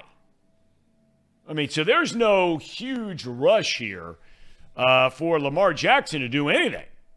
Right now, it might be for other teams out there because, you know, they got to figure out who their quarterback is. But there is no doubt that the Ravens were hoping for some kind of quick resolution on this contract stalemate that's persisted, you know, the better part of a year and a half, not being able to get a long-term deal done. Um, and and the when you do something like this, and these are smart people sit in a room. DeCosta, their general manager, his boss, legendary Ozzie Newsome, and uh, Steve Bisciotti, the owner. You know, th- th- there's always contingency, contingency, contingency. Well, right now, the Ravens, not knowing what's going to happen, they can't do anything in the free agent market. I mean, nothing because of their lack of cap space if Lamar Jackson comes back. I mean, Calais Campbell might be the single most important part of their locker room. Outstanding defensive lineman. And they've cut him loose. So, you know, you look at what the, the, Steelers have been active in free agency. The Browns have been very active. They just acquired Dalvin uh, Tomlinson over the weekend. Rock solid. They, they, they bulked up that defensive line, what needed help to go along with Garrett. Whether you like the Browns or not, they're going out there and they're spending some cash. So you start looking, and we know what the Bengals have done with Orlando Brown. I mean, the Ravens were the gold standard, or at least gold and silver right there with the Steelers for a long time in this division. Uh, competitive every year, roster building every year, uh, drafting well, you know, the whole nine yards. And now all of a sudden they can't do anything. They need cornerbacks. They need a help on the defensive line with Campbell gone. They don't have any wide receivers to speak of. Um, and they've lost a Pro Bowl uh, offensive lineman. Their best offensive lineman is gone. This Lamar Jackson thing, Paul, you have all your good friends there in the D.C. area. Yeah. Um, this thing is a mess. Yeah. Yeah, it is, and I see. I I feel like every time I turn around and I see everybody tweeting about it from uh, from all the Baltimore people that I follow, it, it is a mess, and I, I don't I don't really know what the resolution is. I don't know. It's almost. I mean, is a it's a bad analogy, but it's it's kind of like I'm looking at all this Ed Cooley stuff going to Georgetown, and you're like, you've gone down a road that you're trying to he's trying to put the toothpaste back in the tube, you know. Yeah. I mean, I mean, where what, what are we doing here? Yeah, the Ravens are in trouble, if you ask me. Um, I mean, you look, like I just I had this uh, picture as I was talking about potential trades with Jonah Williams, and it shows all the caps currently, cap space for every team currently. And I I don't know, guys. There's not very many teams, at least at the top, that can handle a cap hit for Lamar Jackson currently. There's just not. I just don't know. Like they, they might just not be able to do anything about it. There's no one that's going to trade for him. He's going to end up probably signing that that uh, transitional tag. I think is what it's called. Um, but yeah, I mean, like the t- the top teams that need a quarterback. I feel like the Falcons should be looking, but they they're probably not going to. It's it's just the Colts, and the, the Colts would be a, a interesting destination for them, but they have a top four pick. Are they really going to trade that to the Ravens and another future first? When with, I don't know, and the cap space there, they're at twenty million right now, um, and they have a lot of holes to fill Yep. as well. So it, it's not a it, it- that's an interesting team, but I think that's might be the only team I'm looking at here that makes sense. Um, the next closest team, the Panthers, they have the number one draft pick for a reason. Um, Titans, they want to move on from Ryan Tannehill, but they're at 15.4 million, and I, I have no idea what that contract looks like for Ryan Tannehill. So I don't know. The Ravens are in a really peculiar spot. Well, you know, the Ravens and the Jacksonville Jaguars are the only teams in the NFL that have not signed an outside the organization player. Only two teams in the whole league. You know, you look at some of the moves uh, the Ravens have made. This is their free agent activity so far this offseason. Running back Justice Hill, linebacker Del'Shawn Phillips, DBs Trayvon Mullen and Geno Stone, and their long snapper Nick Moore. Five in house players. I tell you, everybody is a loser here, in my opinion, because, well, if you're a Bengals fan, Can we clip that? Can Yeah. we clip that? Everyone's a loser. Everybody's a loser. on Let's this clip deal. that. They Let's clip that. are. They are. I mean, look, nobody can make me believe that there is not some kind of well, well, we know there's friction between the Ravens and Jackson. This stuff's gone on way too long, okay? No one can make me believe there's not friction with Jackson and some players in that locker room. Just based on what happened last season and physically not getting on a plane and coming to Cincinnati to watch and cheer for your teammates in the opening round of a playoff game. A playoff game, quite frankly, the Ravens should have won without him. The Ravens should have won that game against the Bengals. They should have. Took a miracle play. Miracle play at the goal line. Or the Bengals lose in round one to the Ravens without Lamar Jackson. Um, so you, you got that stuff going on. Uh, a lot of people have suggested that the, Jackson would sit out on a franchise. There is no way on God's earth that's going to happen. The single biggest mistake, or among the biggest in the history of the National Football League, was Le'Veon Bell sitting out a year with the Steelers. He was never the same player again, and n- never the same money again. He was a very below average player once he came back. You sit out a year, you're not only physically not going to be the same, yeah, you wouldn't have the wear and tear, but you're also your bank account. In Jackson's case, that would be about 35 to 40 million dollars. And you're just letting that drift into never never land. And now all of a sudden you expect some team the next year to give you a contract for a gazillion dollars guaranteed money, what you're looking for right now? No. This is um, this thing's a mess. Too bad for Baltimore. Now the other one is, I don't know if you saw the comments from longtime NFL executive Mike Tannenbaum about this Aaron Rodgers thing. Now, Tannenbaum is a smart guy. Uh, I thought he did a lot of great things in New York, um, but they let him go. Um, he made the comment that the New York Jets are in the driver's seat and have all the leverage on this Aaron Rodgers thing. Okay, for those of you that have not been paying attention, or quite frankly, you're worn out with Aaron Rodgers talk, how would you like to be somebody covering the Packers dealing with this nonsense like Baltimore every day for two years, right? The drama of Aaron Rodgers. But Tannenbaum swears. He says, look, he says the Packers, if this guy comes back and what it would mean to their salary cap and the salary hit and what they can do or can't do, he said it would ruin their team for the next three to four years. He said, believe me, that's what the Packers are facing, and they know it. Rodgers has already gone on record as saying no hard feelings in Green Bay. But after he came out of the darkness retreat, he says, I want to play for the New York Jets. Well, Tannenbaum says, now look, it is true. The Jets don't have right now a quarterback, unless you're bringing Zach Wilson back, which he's coming back. But they've already let White leave. They're going to let bring Flacco back. They're in a quarterback dilemma because their defense is good enough and their skill position players are good enough um, that that team can contend uh, not only for a divisional championship, if you get Aaron Rodgers in there, that team can contend in the AFC right now to get to the Super Bowl. There's no doubt about it. Uh, so they need Rodgers. Rodgers needs them. Tannenbaum swears if he were the GM of the Jets, he said, I would not give up one first round pick, forget two first round picks. He said, the most I'm giving up is a third round pick because you got Green Bay by the fill in the blank. So what do you think about that?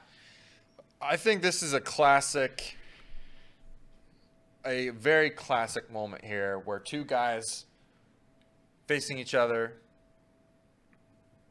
with their pistols ready to draw. Whoever's going to make the first move, you know? I mean, they're just staring down each other. I mean, that, that's really all it is, if that's the case, right? I mean, the Jets, if they make their move first, Packers have the leverage. The Packers make their move first, the Jets have the leverage. And it's more about who who's feeling the heat the most. If you ask me who's feeling the heat the most, I gotta say it, it might actually be the Packers. The Packers might be feeling it the most because they've been dealing with this drama surrounding their quarterback for so long. And they have to get this right or the organization is a mess. The fan base would be a mess. I mean, can you imagine they trade away Aaron Rodgers? He plays well for the Jets. Jordan Love, he plays poor for the Jets. And whatever pick that they get from the Jets doesn't pan out. Oof. So I don't know. I it, that's really an interesting thought that the Jets have all the leverage. That really is interesting to me. But I think it's, to me, it's more about who's feeling the heat the most, who's going to make the first move in whatever this negotiation is to tilt in their favor. Um, and once that happens, I think, you know, we'll have a, we're going to see some movement at some point here very soon, right? Maybe it happens all the way until the draft.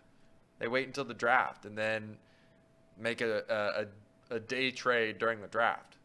That would be interesting. But I just the longer that this goes on, the weirder it becomes to me. It's like, shouldn't he have already been traded by now if the Packers had all the leverage? Right? And Aaron Rodgers clearly doesn't want to be there anymore. I don't know. This is really weird. What what are your thoughts on it? My thoughts? Yeah. I, I'm shocked that nothing's happened yet. To be quite honest, I, I think that for as much as we've heard, when you get into these situations now, and we talk about the state of professional sports, it seems like the players have all the leverage now in general, right? When players ask for trades, most of the time, especially in the NBA, players ask for trades, they're granted them, whatever. For Aaron Rodgers to come out and, and basically go on and on and on, you know, the Jets and everything else, and then for now we're just sitting on our hands for what? Basically, how long has it been? A week now? Two weeks? How long has this been? Week A week. A week? for both Rodgers and Jackson. How how much longer can this go on? Well, this before- can go on technically. The Rodgers thing, I, I guess, could go on indefinitely. But uh, there has to be some resolution where uh, Lamar Jackson's case has to be resolved by July. But hell, July's a long time from now. Well, that's what I mean. When you're holding these franchises hostage, when they got to make decisions about the draft, they got to make decisions in free agency, they got to make trade decisions, whatever it is. How, how much longer are these teams going to be willing to deal with it? You got to have a quarterback, man. And the Jets are not going to win without a quarterback. And Green Bay ain't going to win without a quarterback. Green Bay situation, I mean, good Lord. Here you, you had drafted, they made a terrible mistake. They thought that Aaron Rodgers was starting to slip.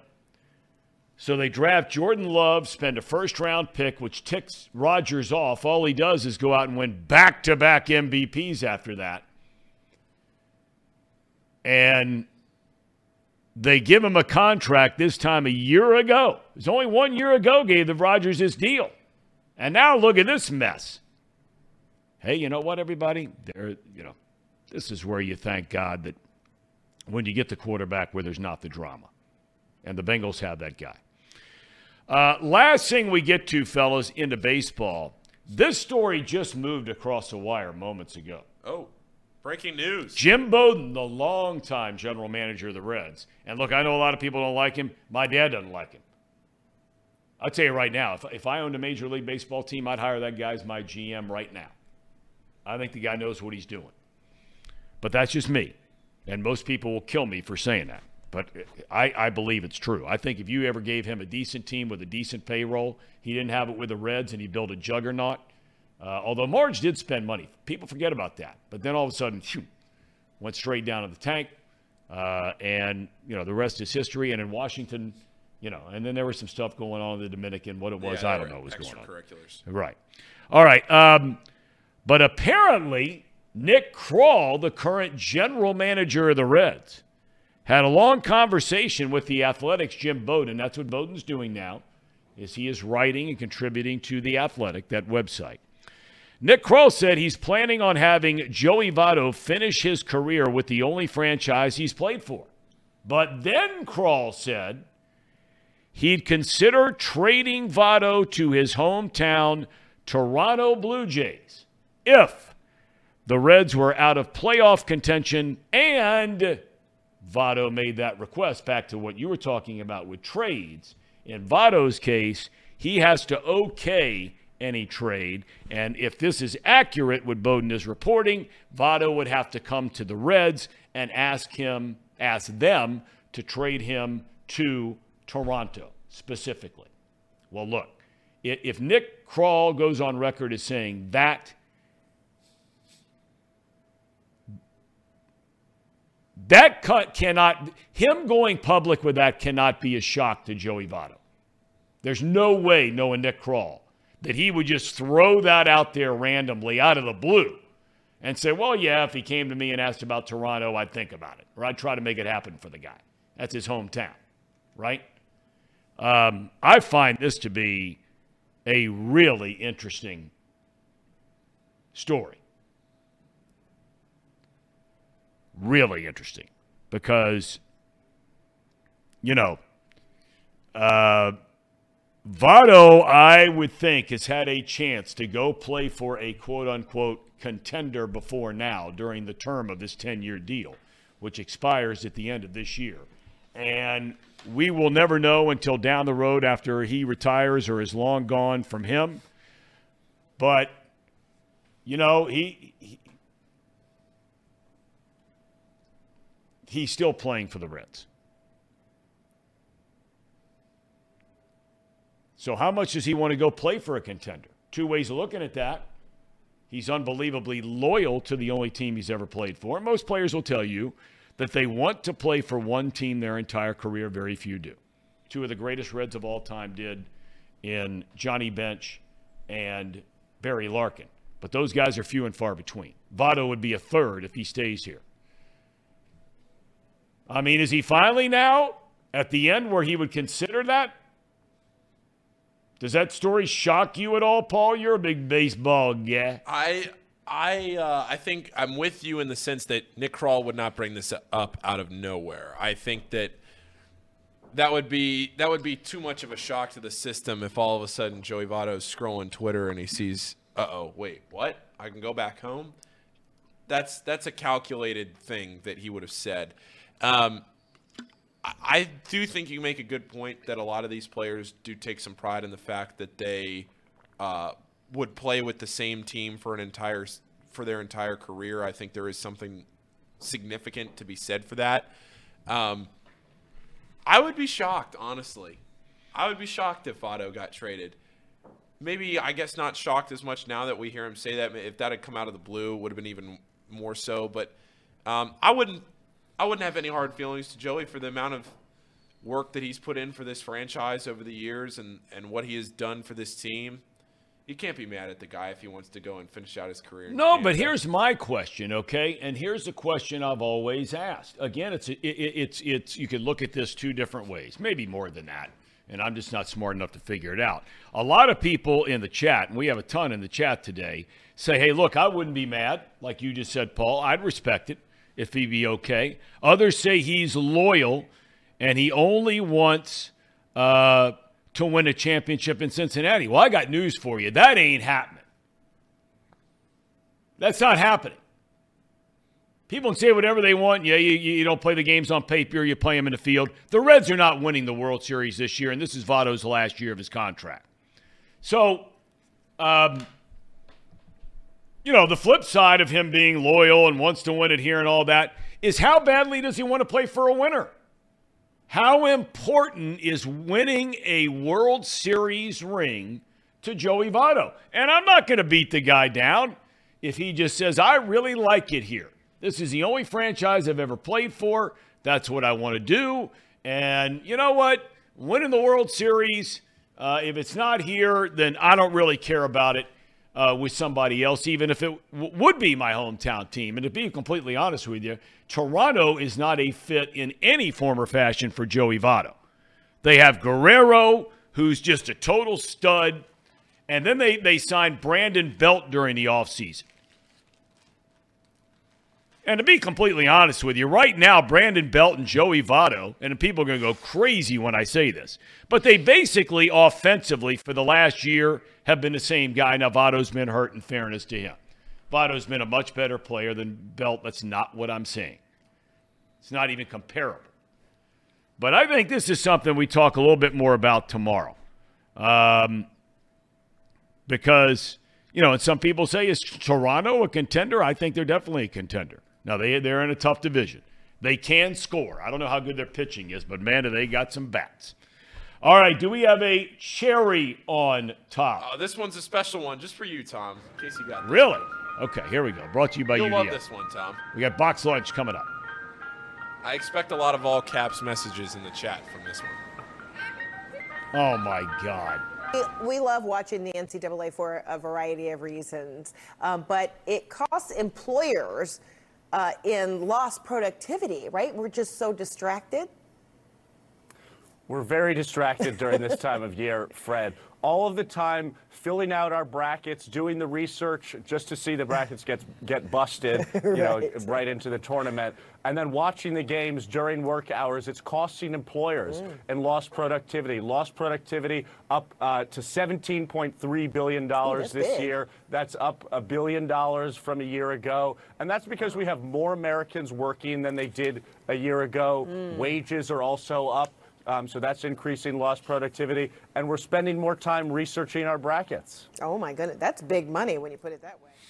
That's big money. Thom, thoughts? Well, to begin with, it's the last time we will ever see CNN's logo on this program again. That I can tell you. Uh, the, the genius there that who was was getting guy. interviewed reeled off all those facts about the wages are up. Yeah, really? Really? You seen the inflation numbers? Over 6%? Wages ain't up 6%, big boy. Fake news. Fake news. What the hell are you laughing at, Trace Fowler? If that CNN logo ever shows up on this program again, one of two things is going to happen. Trace, you're going to be firing guys and, and heading out on the uh, employment line, or I'm on the un- unemployment line. One or the other. Finally got the line in the sand for Thom. It's America's newsroom. we found it. That's good. We stuff. found the line in the take you, sand. fellas. you guys knew when you put Oh, it we up knew. there. Yeah, That yeah, was good. yeah. We, we knew what we were doing. We're Casey knew what he jacking around doing. a little bit. We're jacking around a little bit. Okay. All right. Um, Box lunch today, boys. How we looking? Great, Thom. Winning any cash this weekend, boys, or uh, a little light in the wallet? How we Oh, looking? I did well. Uh, Trace did a lot more well than I did, but I did well. Trace did. Oh yeah. Oh yeah. Tra- Tra- Trace had career days. Yeah, I had the best day. Best day I've ever had. You did. I think I might stop. Did you, and that led you to get a. Buc-ee's sweatshirt? yeah. Well, you know, sometimes whatever's clean in the uh, in the closet's what I wear. I love Buc-ee's. So, So- what, what, where, did you do so well? I mean, is there a game in particular? Yeah. Did you have a parlay going? What? Um, Or you'd up- rather not discuss it, knowing that the IRS, thank God, uh, uh, those 88,000 agents they were going to hire, now that's on the uh, floor, DUN done. So go ahead. You don't have to worry about those guys as much. Um, no, I, I woke up Saturday morning and I I looked at the board, is what some say, but I looked at all the lines and I just I just felt good about it, and I and I trusted my gut, and I went and checked some of the systems to see if like what what what I seen initially was being reaffirmed, and Tennessee was. Um, it was the prototypical system play that we call around the office. So I, I went all in on them money line for a reasonable, a, responsible amount. If you have a gambling problem, want to call 100 Gambler, um, 21 plus in Ohio. But I went all in on Tennessee, and then I took seven money lines for a parlay, and it hit. You're kidding me. So I just, I I was up a lot of money. Holy Moses. More importantly, Thom, how was your rookie debut? How was Yeah. your rookie debut? You said you, you left the office Friday, and you said, you know what? I'm gonna go. I'm gonna. I got Betfred Yeah, I didn't do it. Oh no! I didn't do it. I didn't do it. Thom, No. they called you up. They, they said they want the righty. They called Well, you out I'll pit. get back on. I'll. I will. I will get in there on Thursday night. Fi- Friday night, you get you can take the Muskies plus four. Plus four. Is that the early line there? That is. That is it. Wow. Just go ahead and take their money line. Okay. All right. Okay. Um, so, um, what's coming up here on Box Lunch? Oh, we're just going to talk about the tournament. We're definitely not going to talk about the World Baseball Classic. That's not happening. But we're going to talk a lot about the tournament. And once again, we are not talking about the World Baseball Classic because there's nothing to talk about, Thom. You're the guy that loves that. Why? Are you kidding me? Right? There's not. There's. There's nothing to talk about. We're not going to talk about it. I think there's a lot to talk about with the World Baseball Classic. That's good. I do. Well, I do. We didn't have time to get to it today. Uh, they, they have the other semifinal tonight, right? Japan, Japan, and, and, and uh, Mexico. Correct? correct. Yep. Correct. And then when's the championship game? Tomorrow. It's tomorrow night. Tomorrow night Is that in Miami? in Miami. Wait, the World Baseball Classic Championship is tomorrow night. Yeah. Tomorrow night. Yeah. The USA semis- The other semi, well, the U.S. in it? won in the semis yesterday. Mexico, Japan tonight. Final tomorrow night. If Japan wins, I think Shohei's going to pitch tomorrow. He said that he. I seen an interview. Oh, well, we said we weren't going to talk about it. We're not going to talk about it. That is true. We got to save some of this stuff. You're right. Okay. All right, boys.